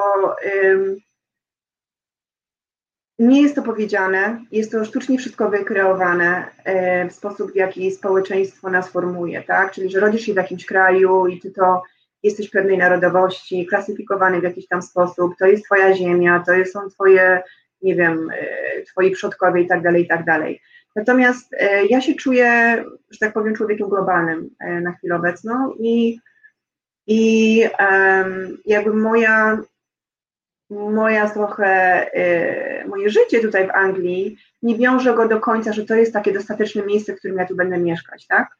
Więc to, jaka jest sytuacja, jeśli chodzi ogólnie o sytuację w społeczeństwie, jest mi troszeczkę obojętna poniekąd, a poniekąd, co w tej chwili mnie, że tak powiem, może martwi, to jest to, że Brytyjczycy troszeczkę gubią się w tym wszystkim, e, co się dzieje. E, ogólnie mówią o sytuacji na świecie, o po Brexicie w Wielkiej Brytanii i tak dalej. I ta średnia klasa, czyli ta klasa, czy ta y, normalna klasa, nie mówi tutaj o establishmencie, czy o tej wyższej klasie, która, że tak powiem, jest niedostępna dla wielu ludzi. Ci ludzie zaczynają się gubić i nie zdają sobie z tego sprawy, gdzie, gdzie, gdzie się wpasowywują w to wszystko. Um, bo tak naprawdę, co jest najśmieszniejsze w tym wszystkim, że żyjemy w sytuacji, gdzie jesteśmy wszyscy powiązani bardzo globalnie i wróci, wrócić do życia zamkniętego, nacjonalistycznego, e, czy to będzie w Anglii, czy to będzie w Polsce, czy to będzie we Francji, jest po prostu niemożliwe. Jest to bardzo trudne do zrobienia e, i e, konsekwencją tego jest koszt ekonomiczny dla ludzi, którzy żyją w tych krajach. Ekonomiczny i społeczny też poniekąd, wydaje mi się. Więc moje podejście ogólnie do tej sytuacji, jak się czuję teraz, Czuję się Brytyjką, stroke e, Europejką, ale nie czuję się związana, że tak powiem, z jakimkolwiek miejscem, czyli moje mieszkanie, mój pobyt w Wielkiej Brytanii nie jest jakby takie miejsce e, docelowe. E, moje marzenia są mieszkać gdzie indziej, mieć, nie wiem, spróbować innego miejsca, cieplejszego, bardziej liberalnego, mam też inne oczekiwania od życia na tym etapie mojego życia, więc moje wartości troszeczkę zmieniły i nie przywiązuję wagi do pewnych rzeczy. E, I to też się wiąże z sytuacją polityczną, natomiast e, próbuję się od tego jakby troszkę odizolować, mimo tego, że jestem świadoma tego, co się dzieje i martwi mnie to, ale nie, nie pozwala na to, żeby mnie to konsumowało moje życie. Po prostu moje życie się toczy dalej, robię to, co ja chcę robić i co ja chcę kreować, jak ja chcę żyć, z jakimi ludźmi ja chcę, e, nie wiem, mieć kontakty, otaczać się i tak dalej. Natomiast ta otoczka tego wszystkiego, ona i tak będzie ulegała zmianom i ona tak upadnie i tak upadnie, bo przechodzimy przez taki okres y, zmian na świecie, w Europie, ogólnie na świecie, przez to, co się stało, że są to one do zatrzymania. Więc ja jako jedna osoba nie mogę tego zmienić, ale co mogę zmienić w ten sposób, jak ja na to reaguję i jak, co dla mnie pracuje na chwilę obecną, jak się z tym wszystkim odnajduję. Więc ja, takie mam podejście. To ja proponuję, żebyśmy zrobili teraz sobie krótką przerwę e, i puścimy fragment muzyczny, który nam pozwoli zebrać myśli po tej Twojej ciekawej wypowiedzi, a potem zastanowimy się nad poczuciem tożsamości dalej. Mhm. E, mogę prosić o piosenkę. Sexpress z pontonem. Następna stacja seks, antykoncepcja, zdrowie, ciało, edukacja, seksualność prawa, tożsamość. W trakcie jazdy zapraszamy do rozmów bez tabu. W bezpiecznej atmosferze dyskutujemy na temat spraw związanych z seksem i seksualnością. Załogę z ekspresu stanowią doświadczone edukatorki seksualne z grupy Ponton. Niedziela, godzina 17. Reset Obywatelski. Witam wszystkich tych, którzy dopiero teraz e, połączyli się, żeby oglądać lub słuchać. To jest e, rozmowa na wspak, taki nosi tytuł cały ten cykl, w ramach Resetu Obywatelskiego. E, dzisiaj naszym gościem jest Iga. Może powiem teraz dwa słowa o tym, dlaczego mm, pozwoliłem sobie na zaproszenie Igi, ponieważ mm, Iga jest jedną z osób, które znam, które w sposób bardzo taki skuteczny i Mm, jakby to powiedzieć, bez kompleksów, e, zaadoptowały się gdzieś tam w świecie do życia w innej kulturze, w innym otoczeniu nie tracąc jakby swojej własnej tożsamości. Jak rozmawiam teraz z Igą, to mam takie poczucie, że mimo, że momentami brakuje jej jakiegoś słowa po polsku, bo na co dzień używa angielskiego i po angielsku myśli, no to nie ma między nami żadnej bariery, prawda? To, że 20 lat tam przebywa i głównie kontaktuje się z Brytyjczykami,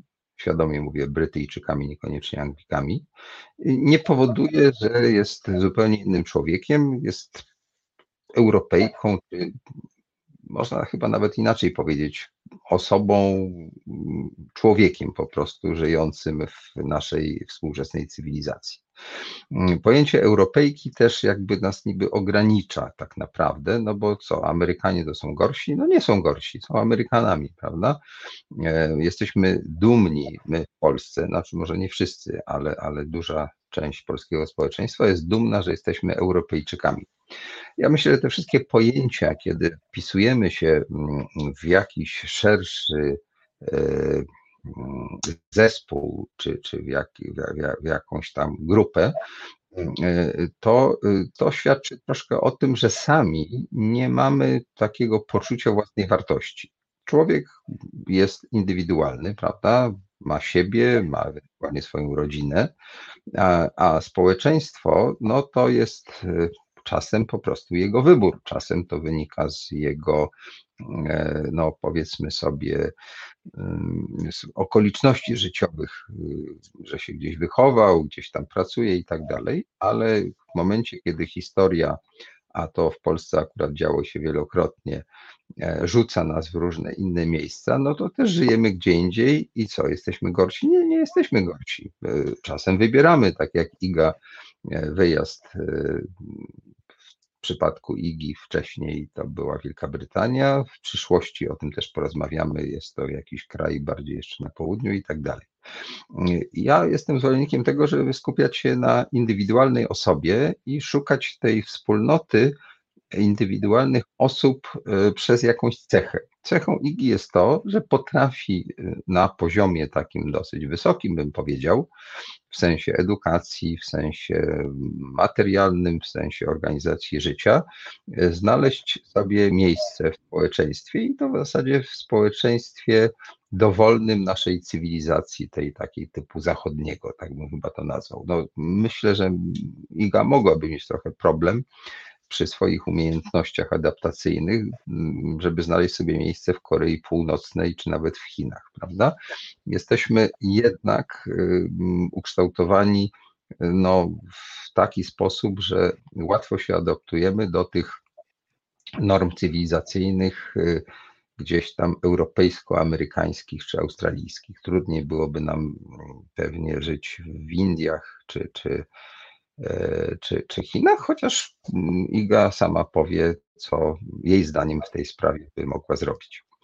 E, dlaczego o tym mówię? Bo e, w tej chwili, w roku 2021, w zasadzie wszystkie rzeczy, które do tej pory wydawały się stabilne, przestają być stabilne. Dotyczy to mm, zarówno ekonomii, jak i kultury, jak i polityki, jak i nauki. I nie chcę tutaj wpisywać się w taką teorię spiskową i że gdzieś tam ktoś nami manipuluje, to nie o to chodzi. Chodzi jednak e, bardzo o to, że to, co kiedyś wydawało się stabilne, trwałe i takie e, będące fundamentem naszej egzystencji, czego nie kwestionowaliśmy, dzisiaj zaczyna być właściwie wątpliwe i praktycznie e, wszystkie dawne prawdy muszą być weryfikowane. To jest znak tych czasów.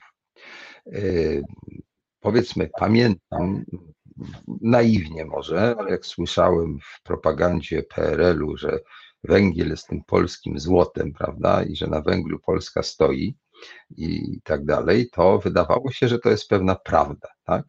E, dzisiaj przynajmniej według współczesnej nauki o klimacie i tak dalej, wychodzi na to, że ten węgiel jest faktycznie zabójczy, a w dodatku ten polski jest drogi i, i w zasadzie taniej i bardziej e, rozsądnie jest, jeśli już musimy, to go importować. Właściwie te, te kopalnie, które kiedyś były takim najważniejszym elementem polskiej gospodarki, to są kulą nogi każdego rządu i tylko dlatego ich nie zamykali do tej pory, że się bali górników, że przyjadą i spalą, będą palić opony przed e, budynkiem rządu. No, ale kiedyś to było zupełnie inaczej. I dotyczy to bardzo wielu innych rzeczy z zakresu ekonomii, polityki, czy w ogóle e, naszego życia. E, I teraz tak, e, mm, jeszcze jedną anegdotę, znaczy taką, która pokazuje, jak dalece nasze oczekiwania czy nasze plany, tutaj jest ta historia o tym, że Pan Bóg się, się śmieje, jak, jak człowiek planuje, prawda? Jak, jak dalece te nasze plany są oparte o doświadczenie, które mieliśmy, które bardzo często prowadzi nas na manowce. Jest taka historia człowieka, który przed wojną tu żył w Polsce, nie wiem, czy należał do społeczności żydowskiej, czy jakiejś innej, wszystko jedno, był na tyle zasobny, że mógł wyjechać, a tutaj się czuł już tak troszkę zagrożony a, i kupił wyspę na Pacyfiku, bo tak mu poradzono, że tam to jest daleko od tego tutaj zamieszania, czy to z Niemcami, Hitlerem, czy kocioła bałkańskiego, tych wszystkich europejskich problemów. No oczywiście, co potem się stało na Pacyfiku? Rozpędało się piekło wojny z Japończykami e, i w zasadzie ta wojna w Europie w zestawieniu z tą wojną na Pacyfiku, to w zasadzie była jakby przynajmniej dla Amerykanów mniejsza i tamte bomby atomowe potem eksploatowały e, w Japonii, a wcześniej były straszliwe walki pomiędzy Amerykanami a a Japończykami i ta wyspa, w której on zamieszkał, właśnie była jedną z tych wysp, które przechodziły z rąk do rąk. Więc to pokazuje, jak dalece dzisiejsze planowanie może być mylne i to, na co stawiamy, może się okazać no, nie do końca takie, żeby, jakby to powiedzieć, nasza egzystencja była trwale zabezpieczona, tak to chyba mo mogę ująć. Jeśli cofniemy się do roku 1913-14, no to nikt się, znaczy były wypowiednie, że tak może być, ale nikt się nie spodziewał, że pierwsza wojna światowa będzie miała taki przebieg, że te wszystkie wielkie mocarstwa się rozpadną, że Polska odzyska niepodległość y, i ci, którzy byli, nazwijmy to, patriotami Austro-Węgier, no potem się znaleźli w zupełnie innym kraju, prawda? Przez 20 lat budowanym i ta Polska, która jakoby była odtworzeniem Rzeczypospolitej sprzed rozbiorów, nie, nie była w ogóle odtworzeniem tej Rzeczypospolitej, to był mit. Po pierwsze mhm. miała inne granice, po drugie miała jakby troszkę inny charakter, dużo mniej tolerancyjna była e, niż ten e, kraj no, kiedy był wspaniałą taką ojczyzną wielu narodów w XVI wieku. Polska była wielonarodowa, tak? To nie była Polska, to było mm, państwo, które było Rzeczpospolitą, e, mhm. obojga narodów, a tak naprawdę narodów chyba było z pięć. E, poza Polakami, Litwinami, Ukraińcami, Białorusinami, Żydami i, i, i, Niemcami, to już sześć wyliczyłem, a pewnie jeszcze więcej tych nacji by się znalazło i jakoś we względnym spokoju e, w XVI wieku mogli koegzystować. Jak to zaczęło się psuć, no to w efekcie tego wszystkiego ten e, organizm upadł. E, jak się patrzy na Wielką Brytanię, to przecież to jest taka rzecz pospolita, prawda? Ilość, że tak powiem, nacji, które tam są e, z tego dawnego wielkiego imperium brytyjskiego, Commonwealthu i tak dalej, no to jest zupełnie niesłychana i niesłychanie wzbogacają ten kraj. Bez tego, co e, jest tym indyjskim wkładem w, kultu, wkładem w kulturę brytyjską, no trudno sobie wyobrazić życie w Anglii czy, czy w ogóle Wielkiej Brytanii. Jak się czyta o opowieści Conan Doyle'a o detektywie, prawda? To Sherlock Holmes y, wtedy już żyje w takim społeczeństwie, gdzie te wpływy indyjskie są ogromne, a przecież to było dawno temu. No a potem napłynęło wiele fal tych y, imigrantów, łącznie z Polakami. E, także sądzę, że Twojego punktu widzenia, czyli takiego brytyjskiego, e, te e, europejskie nacjonalizmy, które niewątpliwie się odradzają. W Polsce są te marsze niepodległości o takim trochę charakterze już bardzo, nawet powiedziałbym, nacjonalistycznym, jak nie gorzej, ale to nie tylko przywara Polaków, Słowaków i różnych innych nacji, które tutaj są wokoło. E, no to chyba z punktu widzenia brytyjskiego to jest takie trochę śmieszne, tak mi się wydaje, no bo to, co uczyniło Wielką Brytanię tym imperium, to było to, że niejako e, wciągnęła tych wszystkich ludzi w budowę tego wielkiego państwa. Zresztą to samo zrobili potem Niemcy. E, mhm. Wielki manewr Niemców e, z przyjęciem Turków i też mhm. Jugosłowian w latach 60. spowodował, że Niemcy z kraju, który no, był po II wojnie światowej no, tak trochę też z gliszczami, stało się, y, ten kraj stał się najpotężniejszą gospodarką Europy i w zasadzie mhm. tak krajem decydującym o wielu sprawach. No to mhm. czy zgadzasz się z tym, że jak się patrzy z Wielkiej Brytanii na Polskę, to trochę tak jakby się patrzyło z Warszawy na jakieś małe miasteczko, gdzie się kłóci miejscowy sołtys z miejscowym tam, nie wiem, komendantem policji i proboszczem na temat tego, czy wolno nie wiem, chodzić lewą czy prawą stroną jezdni. Czy, czy mam rację?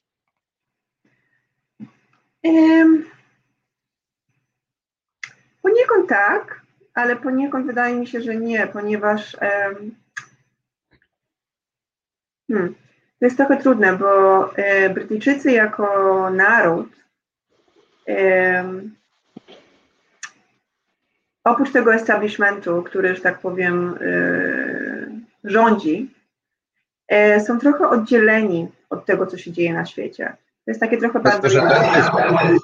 Tak, oni zawsze, zawsze tutaj z jednej strony mieli problemy z tym, że byli Europejczycy i tak dalej, i tak dalej, że przyjeżdżali i, i nie wiem, zabierali im pracę, mówię w cudzysłowie, tak no dobrze, ale teraz się okazało, że bez tych Europejczyków, którzy jakoby zabierali im pracę, to nie ma dostaw do chlebu, do, do sklepu, brakuje artykułów żywnościowych, nie ma kto zbierać truskawek, tak. nie ma kierowców, którzy by to wszystko rozwozili i co więcej, te samochody nie bardzo mogą jeździć, bo są kolejki po benzynę. E, I jeszcze w dodatku teraz Francja chce blokować mm, statki angielskie, które tak mogłyby przewozić y, żywność do Anglii i różne inne mhm. towary, w związku z czym zagrożony jest nawet ten indyk na, na, na, na święta.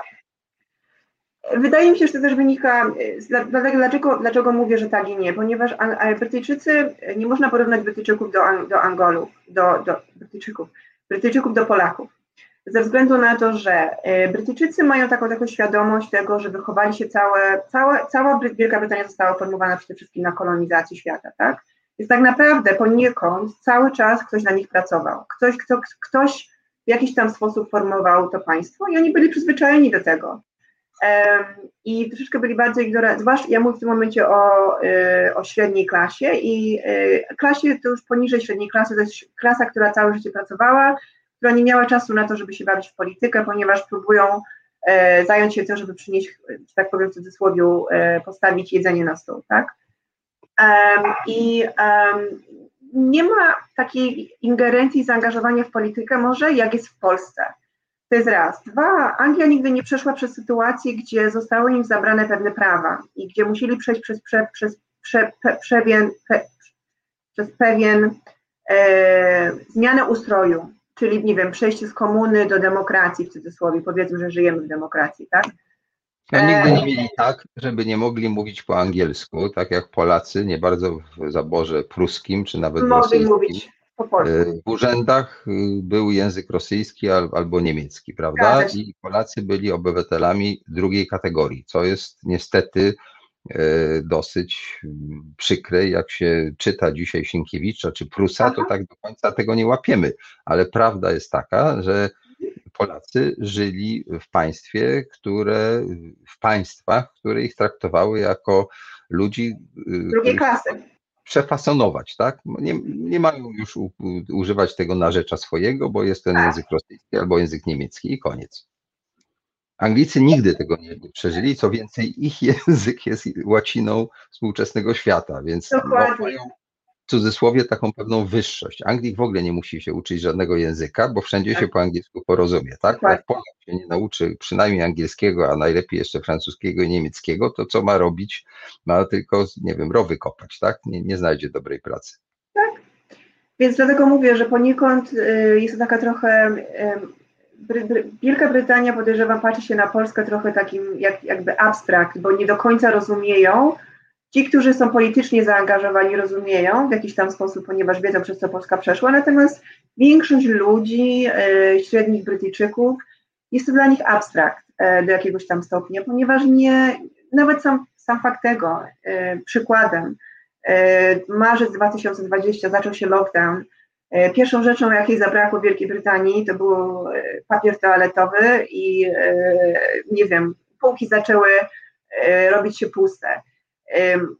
Kiedy to się wydarzyło, dla mnie to było takie trochę déjà vu, przypomnienie się tego, co się działo za czasów e, komuny, kiedy nie było w sklepach nic, stało się z babcią, e, nie wiem, w kolejce po to, żeby kupić chleb, tak, czy cokolwiek. I moje podejście jako Polki, która już tam, że tak powiem, wychowała się w pewnym ustroju i widziała, jakie zachowania mogą zaistnieć, było troszeczkę inne w zachowaniu, w porównaniu do zachowania osoby, która nigdy tego nie doświadczyła, nie rozumie, co to znaczy, żeby pójść do sklepu, żeby pół, półki były puste, albo że, nie wiem, nie mogą gdzieś wejść, albo że on mówi, że nie możecie gdzieś pojechać, nie możecie czegoś zrobić. E, Było to dla nich trochę takie dziwne, tak? Natomiast co w tym wszystkim jest interesujące, że mimo tego, że, y, że tak powiem, zabrane im zostały pewne em, y, pozwolenia, czy jakieś tam, nie wiem, wolności ludzkie, w cudzysłowiu, to oni dalej jakby mają tą wiarę w ten rząd i w to, że system, jaki operuje, mimo tego, że wiedzą, że jest skorumpowany, że jest zły, dwupartyjny system, ani jedno, ani drugie dobrze nie działa, nie biorą jakiejś proaktywnej ingerencji w to, co widzi się w tym, co jest w Polsce, tak? W Polsce jest to bardziej jednak historycznie uformowane, że Polacy jednak, mimo tego, że no, jesteśmy jacy jesteśmy, lubimy narzekać, ale jednak jak przyjdzie co do czego, Polak będzie stał, e, nie wiem, pójdzie na protest, e, będzie walczył, bo, bo jest jakaś tam historia, która nas utworzy, może nie utworzyła, ale uformowała nasz sposób myślenia, po to, że wolność jest taką rzeczą, która jest ponad wszystko, tak? E, Do jakiegoś tam stopnia. Chociaż też jak się patrzy, co się dzieje, czasami, nie wiem, nie wierzę w to, że po prostu wróciliśmy z powrotem do, do że tak powiem, em, zniewolenia w jakiś tam sposób, mimo tego, że e, byliśmy zniewoleni wcześniej. Więc człowiek pomyślał, że jeśli jesteś człowiekiem inteligentnym i inteligentnym narodem, to nie będziesz się e, wracał do tego, co było, tylko próbował tego, żeby nie zrobić tego, co było w przeszłości, ale zrobić inaczej, żeby było lepiej, tak? Natomiast no, Polska jest takim trochę ewenementem, wydaje mi się, w tym zakresie.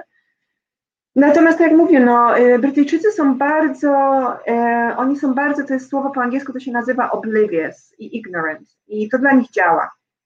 E, robią jak im pasuje i z jednej strony jest to ok, bo jakby nie przejmują się tym do końca w jakiś tam sposób, jak to wszystko co się dzieje, a z drugi sposób jest to takie trochę ignoracyjne i dopiero jak są przytłoczeni do ściany i zdają sobie sprawę, o, może troszeczkę za daleko to doszło, dopiero wtedy stają do walki. E, Więc jest takie trochę pasywne e, społeczeństwo w tym, w tym zakresie, e, jeśli chodzi na przykład ogólnie o zachowanie i o to, jak patrzą na innych.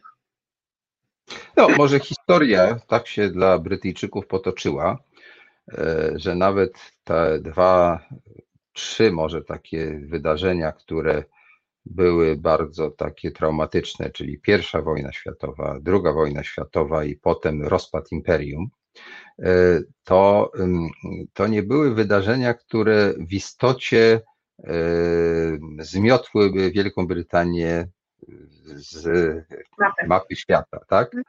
E, Polacy, no tutaj tak to zabrzmi troszkę nacjonalistycznie, przed czym staram się uciekać, no m- może przez własne grzechy, może przez różne inne czynniki, no mieli pecha, tak?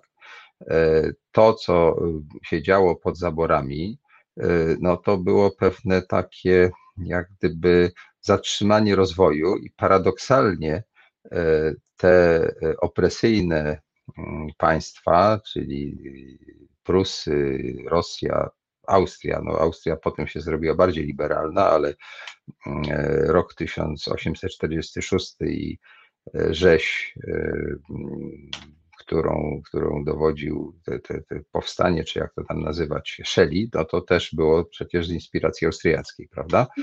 E, więc Austria też potem dopiero stała się taka bardziej jak gdyby miła, a wcześniej to też było słabo.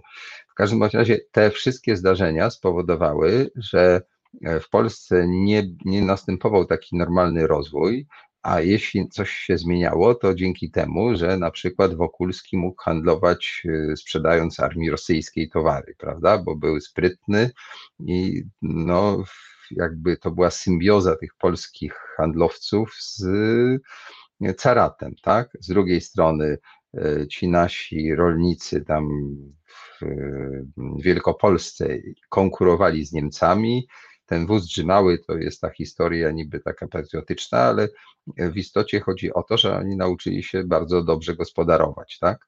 A Tak, z tak. kolei był w tym zaborze austriackim rozwój kultury stosunkowo swo- swobodny, jak już tam się to zliberalizowało.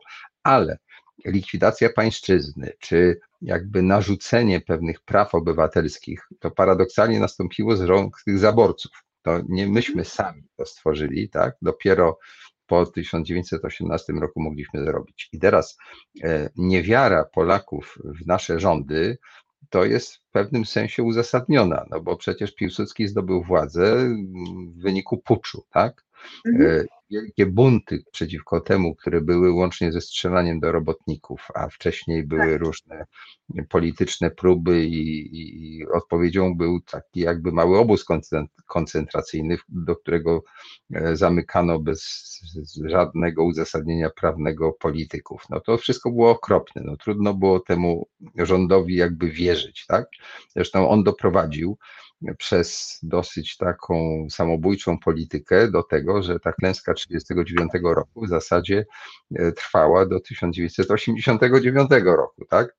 E, e, To, to te, te lata to zależności, najpierw okupacji niemieckiej, hitlerowskiej, potem od, od, od Rosjan czy Związku Radzieckiego, to wszystko wynikało z tego, e, że nie potrafili tutaj znaleźć rozwiązania dla tego problemu, jak się znaleźć między tymi dwoma mocarstwami. Tak? No ale te rządy się nie sprawdziły. I to, że dzisiaj Polacy nie wierzą rządowi, tak do końca, nie wiem, w różnych sprawach, y, szczepień, nieszczepień, podatków i tak dalej, wynika z tej lekcji historii. Zawsze nas rządy oszukiwały, tak? W Skandynawii czy Wielkiej Brytanii, jak rząd coś powie, to nawet jak nie jest do końca taki, jak trzeba, jesteśmy, nie wiem, postępowi, a rząd jest konserwatywny, to mimo wszystko się słuchamy, tak? No bo rząd prostu to jest rząd. U nas tak nie jest. Nawet ci, którzy wspierają y, rządy PiSu, to są dosyć nieufni, tak? Wobec różnych działań rządu. Więc y, ta różnica jest oczywista. Pytanie jest takie wobec tego, co z tym można zrobić? Czy ty mieszkając tam, patrząc na Polskę, no bo tutaj przyjeżdżasz, y, byłaś Mhm. ostatnio w Zakopanem i tak dalej, no to co byś radziła, tak?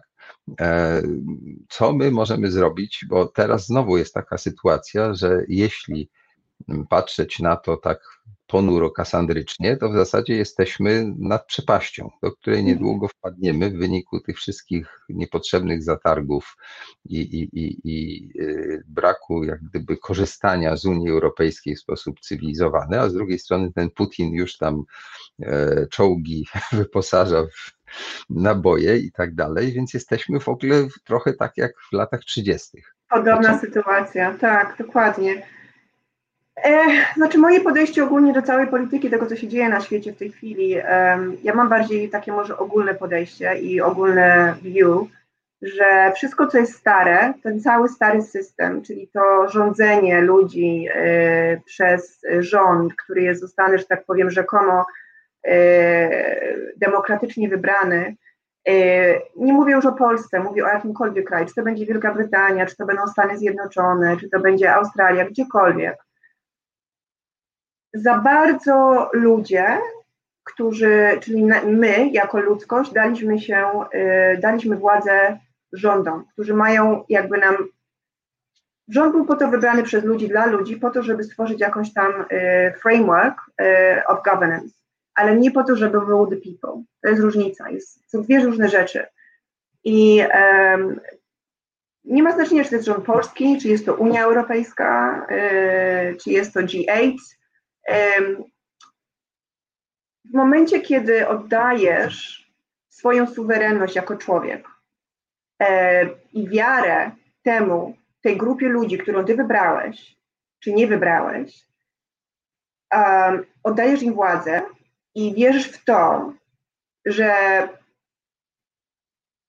tak musi być i to jest jedyny sposób na to, żeby funkcjonować, no to tak naprawdę powiedzmy sobie szczerze, będzie się historia powtarzała, tak? Bo w tym momencie mówimy o schemacie, który chodzi o rządliwość, czy tak powiem, y, aranżację społeczeństwa, czyli y, rządów, którzy nami rządzą i pod nimi bycia podwładnymi. A tak naprawdę nie powinno tak być, bo nie do tego są rządy zostały wybrane. Żeby narzucać na ludzi to, co oni myślą, i um, wydaje mi się poniekąd, um, Polska jest trochę takiej sytuacji, gdzie jest między Rosją a Europą, tak? Czyli jak mówiliśmy, podobnie co było w latach 30. I teraz jest pytanie, czy my musimy być w tej sytuacji, tak? Jako naród, bo um, żyjemy w sytuacji, gdzie świat przez ostatnie 10 lat, 20, poszedł tak do przodu, technologicznie, internet otworzył pewne rzeczy, społecznie nasze, nasze, nasze normy się zmieniły, tak? E, ludzie otwarli się na pewne rzeczy i zmiany, które zaszły, są tak nieodwracalne i są tak, kreują tyle możliwości, że pytanie jest takie, czy tak naprawdę my musimy polegać albo do jednego, albo do drugiego, tak? Czyli nie ma możliwości, żeby utworzyć coś zupełnie oddzielnego. Nie mówię w tym momencie o separacji i nacjonalizmie, bo to jest jakby taka drugi, drugi, ekstrem, drugi ekstremum, ale coś, co wiąże się na zasadzie, ok, e, jesteśmy w takiej innej sytuacji, mamy takie i takie inne zasoby, mamy takie i takie inne możliwości. Pytanie jest, jak my chcemy sobą rządzić i jak my chcemy rozwijać ten kraj, tak? Czy będziemy go wyprzedawać yy, wschodowi, który będzie z tego korzyści brał? Oczywiście Polska w jakiś tam sposób ekonomicznie z tego Y, korzysta.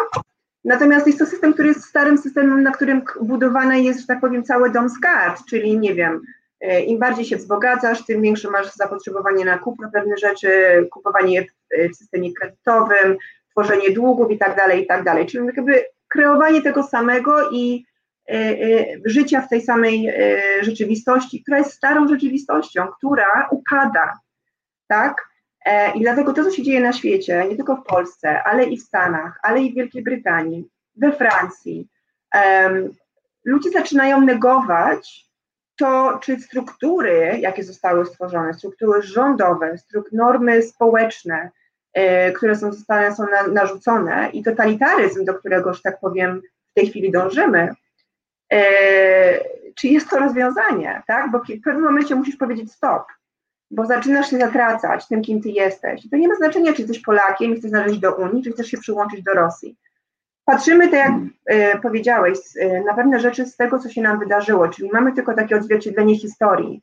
Natomiast i to jakoś w jakiś sposób blokuje ludzi w pewnym momencie. Natomiast wydaje mi się, że zmiany, które zachodzą w tej chwili, na przykład przykładem jest tego sytuacja, która się dzieje o systemy finansowe, tak? Czyli ja mówię w tym momencie na przykład rozwój na przykład, daję przykład jako para porównania, e, pokolenia millennials i pokolenia X and Z, tak? czyli to młode pokolenie, które tak naprawdę urodziło się w momencie najgorszym, gdzie praktycznie nie mają możliwości, żeby kiedykolwiek wyjść z długów, cokolwiek posiadać, być uzależnionym od systemu e, i tak dalej. Stworzenie została Bitcoin i cały system e, cryptocurrency, tak? I nowa ekonomia, która w tej chwili się tworzy. E, I pytanie jest takie, czy rzeczywiście jest nam potrzebne stare, czy można stworzyć coś nowego, co zupełnie będzie inaczej wyglądało, gdzie ludzie, w tym momencie demokratyzacja e, systemu, który znamy, staje się rzeczywistością. I, i moja, moje, moje podejście jest takie, że nie robi mi to różnicy e, jako osobie na chwilę obecną, czy Polska będzie w Unii, czy nie będzie, dlatego że świat się i tak zmienia i są takie rzeczy, E, taka siła w tej chwili przewodzi tym wszystkim, zwłaszcza z młodymi ludźmi, którzy mieli, mają dość. Mają dość tego w jaki sposób zostaliśmy zniewoleni. Nie mówię o, w tym momencie o polityką, polityczne zniewolenie, ale zwolenie związane z ekonomią, zwolenie um, z możliwościami do jakiegoś tam stopnia, które zostały nam narzucone, mają dość, bo to jest pokolenie, które tak naprawdę przechodzi y, przez wielką zmianę związaną z technologią i oni używają tej technologii w ten sposób, aby, ok, co my możemy zrobić, jak my możemy przekształcić pewne rzeczy po to, żeby one działały dla wszystkich i żeby każdy z tego miał korzyść. Poczekaj, bo y, to, co powiedziałaś, jest rzeczywiście takie bardzo mocne, ale dla wielu y, osób, które bądź słuchają czy oglądają te rozmowy, bądź dla wielu tutaj prowadzących te rozmowy, to brzmi prawie jak apologia tego, co proponuje obecny rząd. Mianowicie, że to w zasadzie ta Unia to nie jest dla nas taka bardzo dobra. Były nawet próby negowania, e, zdaje się, kompletnie nieudane tego, że myśmy na tym ekonomicznie skorzystali. E, I pojęcie suwerenności, dosyć specyficzne, które mm, stosuje Kaczyński, e, no gdzieś tam niebezpiecznie blisko jest temu, co ty powiedziałaś. Rzeczywiście jest kryzys, ale czy jesteś przekonana, będąc Brytyjką, będąc osobą żyjącą jednak w społeczeństwie bardzo takim, e, jakby to powiedzieć, e, mocno osadzonym w demokracji, prawda? Pewnych rzeczy w Wielkiej Brytanii zrobić nie można, które się w Polsce dzieją. Czy rzeczywiście sądzisz, e, że właściwie wszystko jedno, czy Polacy będą, czy polskie społeczeństwo, bo mm, mało kto zauważa, że tak naprawdę mówimy o społeczeństwie, a nie o polskim narodzie, bo co to jest polski naród? No, czy ci Ukraińcy, którzy tutaj zamieszkali, których podobno już jest milion albo może i dwa, Aha. czy ci Białorusini, czy ci Wietnamczycy i tak dalej, i tak dalej, bo to się dzieje. To jest y, mało zauważalne dzisiaj, ale za 5, 10 czy 15 lat będziemy tutaj mieli, nie wiem czy mniejszość, ale w każdym razie sporą grupę ludzi, którzy nie urodzili się nad Wisłą, którzy przynieśli tutaj swoje wartości, swoją pracę, swoją energię, bo bez nich w ogóle polska gospodarka by siadła tak jak brytyjska, bez tych Polaków, Rumunów czy innych Bułgarów, prawda? W związku z czym chyba zgrabnie jest mówić o społeczeństwie. Mhm. Obywatel, jeszcze nie o obywatelach, oni jeszcze nie mają obywatelstwa, ale będą je mieli. Tak? Mhm. E, I czy rzeczywiście jest wszystko jedno z Twojego punktu widzenia, e, czy to państwo będzie częścią układu europejskiego, wspólnoty tej, która dzisiaj istnieje, czy też stanie się mm, satelitą Putina bo y, wydaje się, że nie ma innej drogi. To znaczy nie ma tej drogi środka. Myśmy próbowali. W 1939 roku e, mówił nasz minister spraw zagranicznych, nie oddamy ani guzika. No, efekt był taki, że oddaliśmy wszystko, 100%, tak?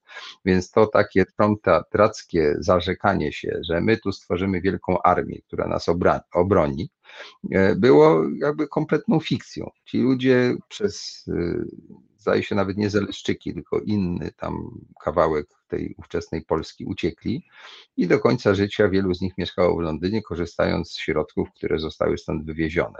I mhm. polski rząd przedwojenny w zasadzie powinien być postawiony przed Trybunał Stanu za taką zdradę narodową, no bo ci mhm. Polacy, którzy tu zostali, tak, to oni musieli w tej spalonej Warszawie pod rządami komunistów e, jakoś istnieć, tak? Mhm. E, no to czy rzeczywiście jesteś przekonana, że ten pomysł i takie myślenie, że właściwie wszystko jedno, bo i tak to jest rozwój technologii, a ten kryzys to wszystkie wartości zmiótł, powinien nas prowadzić do tego, że ta Europa Zachodnia, no to nie jest do końca taka fajna, bo rzeczywiście nas w 1939 roku Anglicy i Francuzi oszukali, tak? No to może już nie ma co na to liczyć i zróbmy tutaj, nie wiem, okopy i zamknijmy w naszym kraju, licząc na to, że wykopując węgiel i nie wiem, łowiąc ryby, przeżyjemy. To trochę dla mnie to tak zabrzmiało, co powiedziałaś. Czy na pewno Polko-Brytyjka z Londynu nam takie rady chce udzielać? To znaczy, może nie do końca do tego to mam na myśli. Mam na myśli to, że świadomość, to, że, to, to, czy, to, to, czy my będziemy w Unii, czy nie będziemy w Unii, jest, że tak powiem, irrelevant. Nie ma znaczenia, bo jeżeli nie zmienimy świadomości naszego sposobu e, bycia i sposób, w jaki żyjemy, jak się zachowujemy, jak jesteśmy w stanie, e, nie mówię w tym momencie o suwerenności jako naród, e, jako obywatele, ale ogólnie jako ludzie, ludzie, ja mówię w tym momencie jako człowiek, tak? Bez narodowości, bez czegokolwiek. Nie potrafimy wziąć odpowiedzialności, a wielu ludzi nie bierze odpowiedzialności za to, co się dzieje w kraju. Wielu ludzi narzeka, tak? Ale każdy chce coś i oczekuje, bo jest im po prostu łatwiej. Ok, rząd jest taki siaki, to im nie pasuje, to im nie pasuje. Pytanie jest, co z tym zrobić? Co robisz ty jako osoba indywidualna? I jak dokładasz się do tego, żeby coś kreować i żeby coś zmienić, tak? Jakie masz myślenie? I do, do tego zmierzam. Zmierzam, że nie ma znaczenia, czy my będziemy w Unii, czy nie będziemy w Unii w tym momencie, czy my podle, pod, będziemy podlegać Rosji, bo do momentu, kiedy my nie wyzwolimy się z naszego, ograniczenia, ja nie mówię tutaj o wszystkich Polakach, ale dużej ilości Polaków jako narodu, to my będziemy non-stop w tej samej sytuacji, tak? To się to samo się będzie powtarzało. Do tego może bardziej do, to miałam na myśli. Jeśli chodzi o, więc tu chodzi bardziej o zmianę, o ewolucję może. Okej, okay, do tego w ten sposób to umiem, ewolucję. I to nie jest tylko Polska.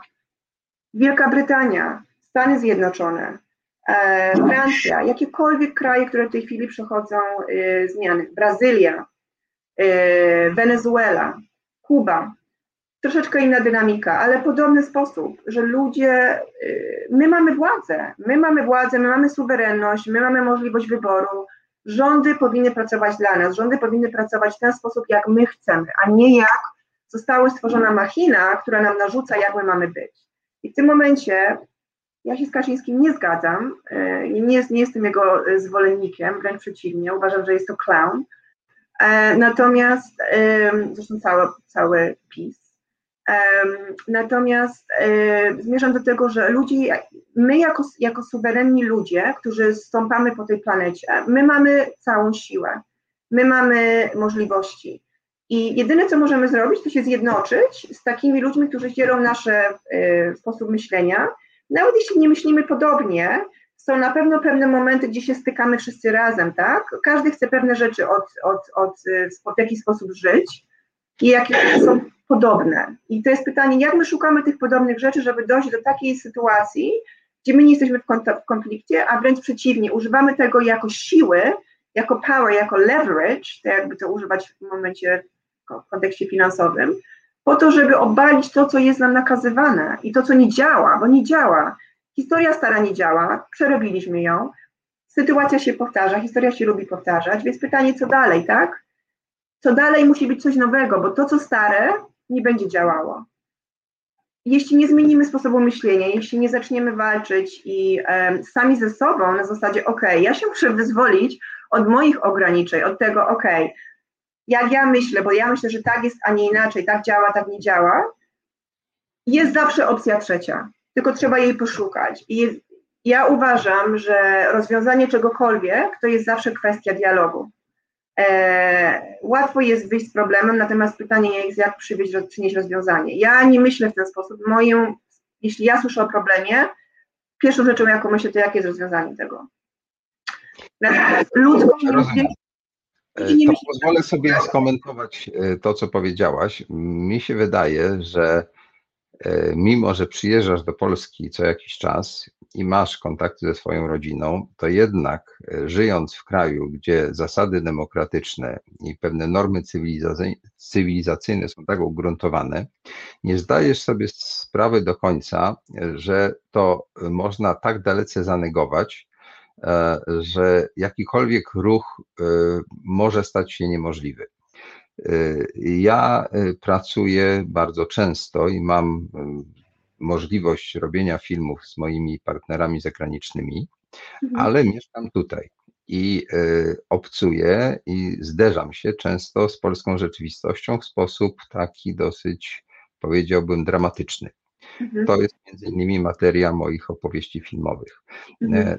Że y, podchodzisz do tego, tak mi się wydaje, troszkę idealistycznie. To znaczy, rzeczywiście w Wielkiej Brytanii łatwiej jest znaleźć pewnego rodzaju drogę, która będzie drogą ewolucyjną i taką, jakby to powiedzieć, negującą różne wady systemu, ale mm, nie musisz tak dalece dbać o to, o co tutaj ludzie muszą walczyć, żeby te normy zostały mm, zachowane, żeby były respektowane. Tak mi się wydaje. Ale nie chcę w tej chwili wchodzić w dłuższą polemikę, polemikę w tej sprawie, bo musimy powoli kończyć. Chciałem, żebyś na koniec powiedziała, jakie są wobec tego Twoje osobiste plany e, w sensie Twojej dalszej egzystencji, czy w Wielkiej Brytanii, czy gdzie indziej, bo rozumiem, że do Polski nie wrócisz. E, wobec tego, gdzie chcesz zamieszkać jako obywatelka już nawet nie Europy, a świata? Może, może powiem w ten sposób. Nie wiem, czy nie do Polski nie wrócę, bo nigdy nie może nie mówić nigdy, natomiast różnie przecież bywa. Um, natomiast um, bardzo mnie fascynuje Ameryka Południowa. Spędziłam w tym roku 5 miesięcy w Brazylii, miałam możliwość i jestem bardzo zafascynowana dynamiką Ameryki Południowej, przede wszystkim ludźmi, różnorodnością ludzi, e, klimatu, e, natury.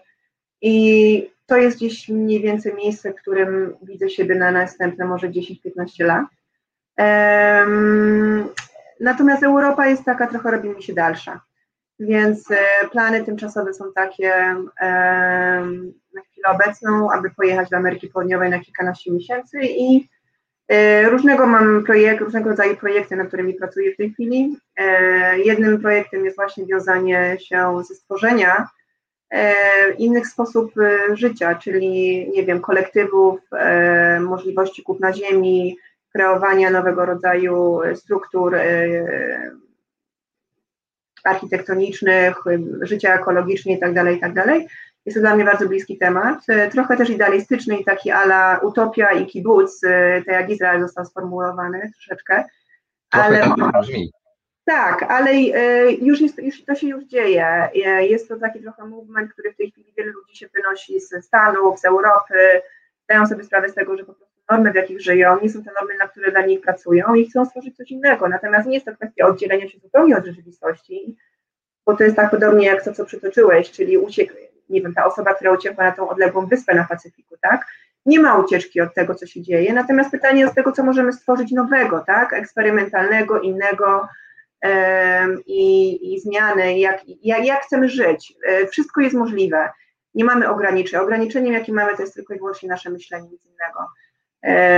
Przynajmniej ja tak uważam. Więc plany tymczasowe są Ameryka Południowa, natomiast co będzie, wiele rzeczy się zmienia i jestem świadoma tego, że muszę być bardzo taka flex, flexible, e, giętka w tym, co się dzieje na świecie politycznie i e, ekonomicznie, więc e, tak, takie są plany tymczasowe.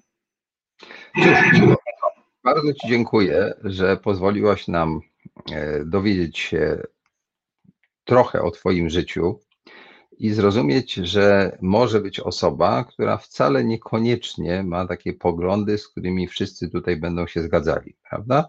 Bo mhm. potrafimy się, e, mam nadzieję, pięknie różnić. Tak. E, ja obawiam się, że troszkę idealistycznie podchodzisz do polskiej rzeczywistości, ale może to ja nie mam racji, e, czy w ogóle do rzeczywistości, w której przyszło nam żyć, bo jak oglądam filmy, bo głównie moja wiedza pochodzi z, właśnie z ekranu na temat Ameryki Południowej. Niedawno widziałem film o mm, przemianach politycznych w Brazylii i tam mhm. się działo bardzo źle i to, co mamy w Polsce, no powiedziałbym i tak jest wersją soft w porównaniu z pewnego rodzaju no, nadużyciami, to jest eufemizm, e, gdzie uwięziono byłego prezydenta, no trochę tak jakby wsadzić do więzienia Wałęsę, tak?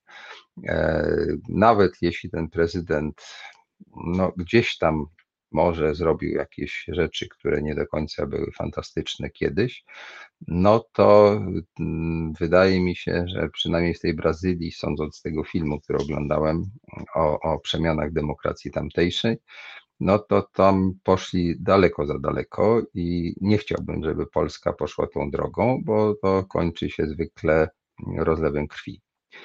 E, Także życzę Ci szczęścia w Ameryce Południowej, ale e, świat, z którym tam się zderzysz, może być no, jeszcze bardziej okrutny i bezwzględny i Twoje poczucie, że tutaj można wybudować coś nowego, może się właśnie zderzyć ze ścianą. Ale może nie. Może właśnie nasza wiedza jest ograniczona i spotkamy się za rok czy dwa i dowiemy się, jak tam fantastycznie się układa. Bardzo Ci dziękuję. Dziękuję Ja dziękuję. odbiorcom, że cierpliwie wysłuchali dzisiejszej rozmowy z osobą, która ma inny punkt widzenia. Ja bym chciał, żebyśmy częściej próbowali rozmawiać z tymi, którzy niekoniecznie we wszystkim się z nami zgadzają, bo tylko wtedy jest ciekawie. Mhm. Dziękuję. zobaczenia. Do zobaczenia.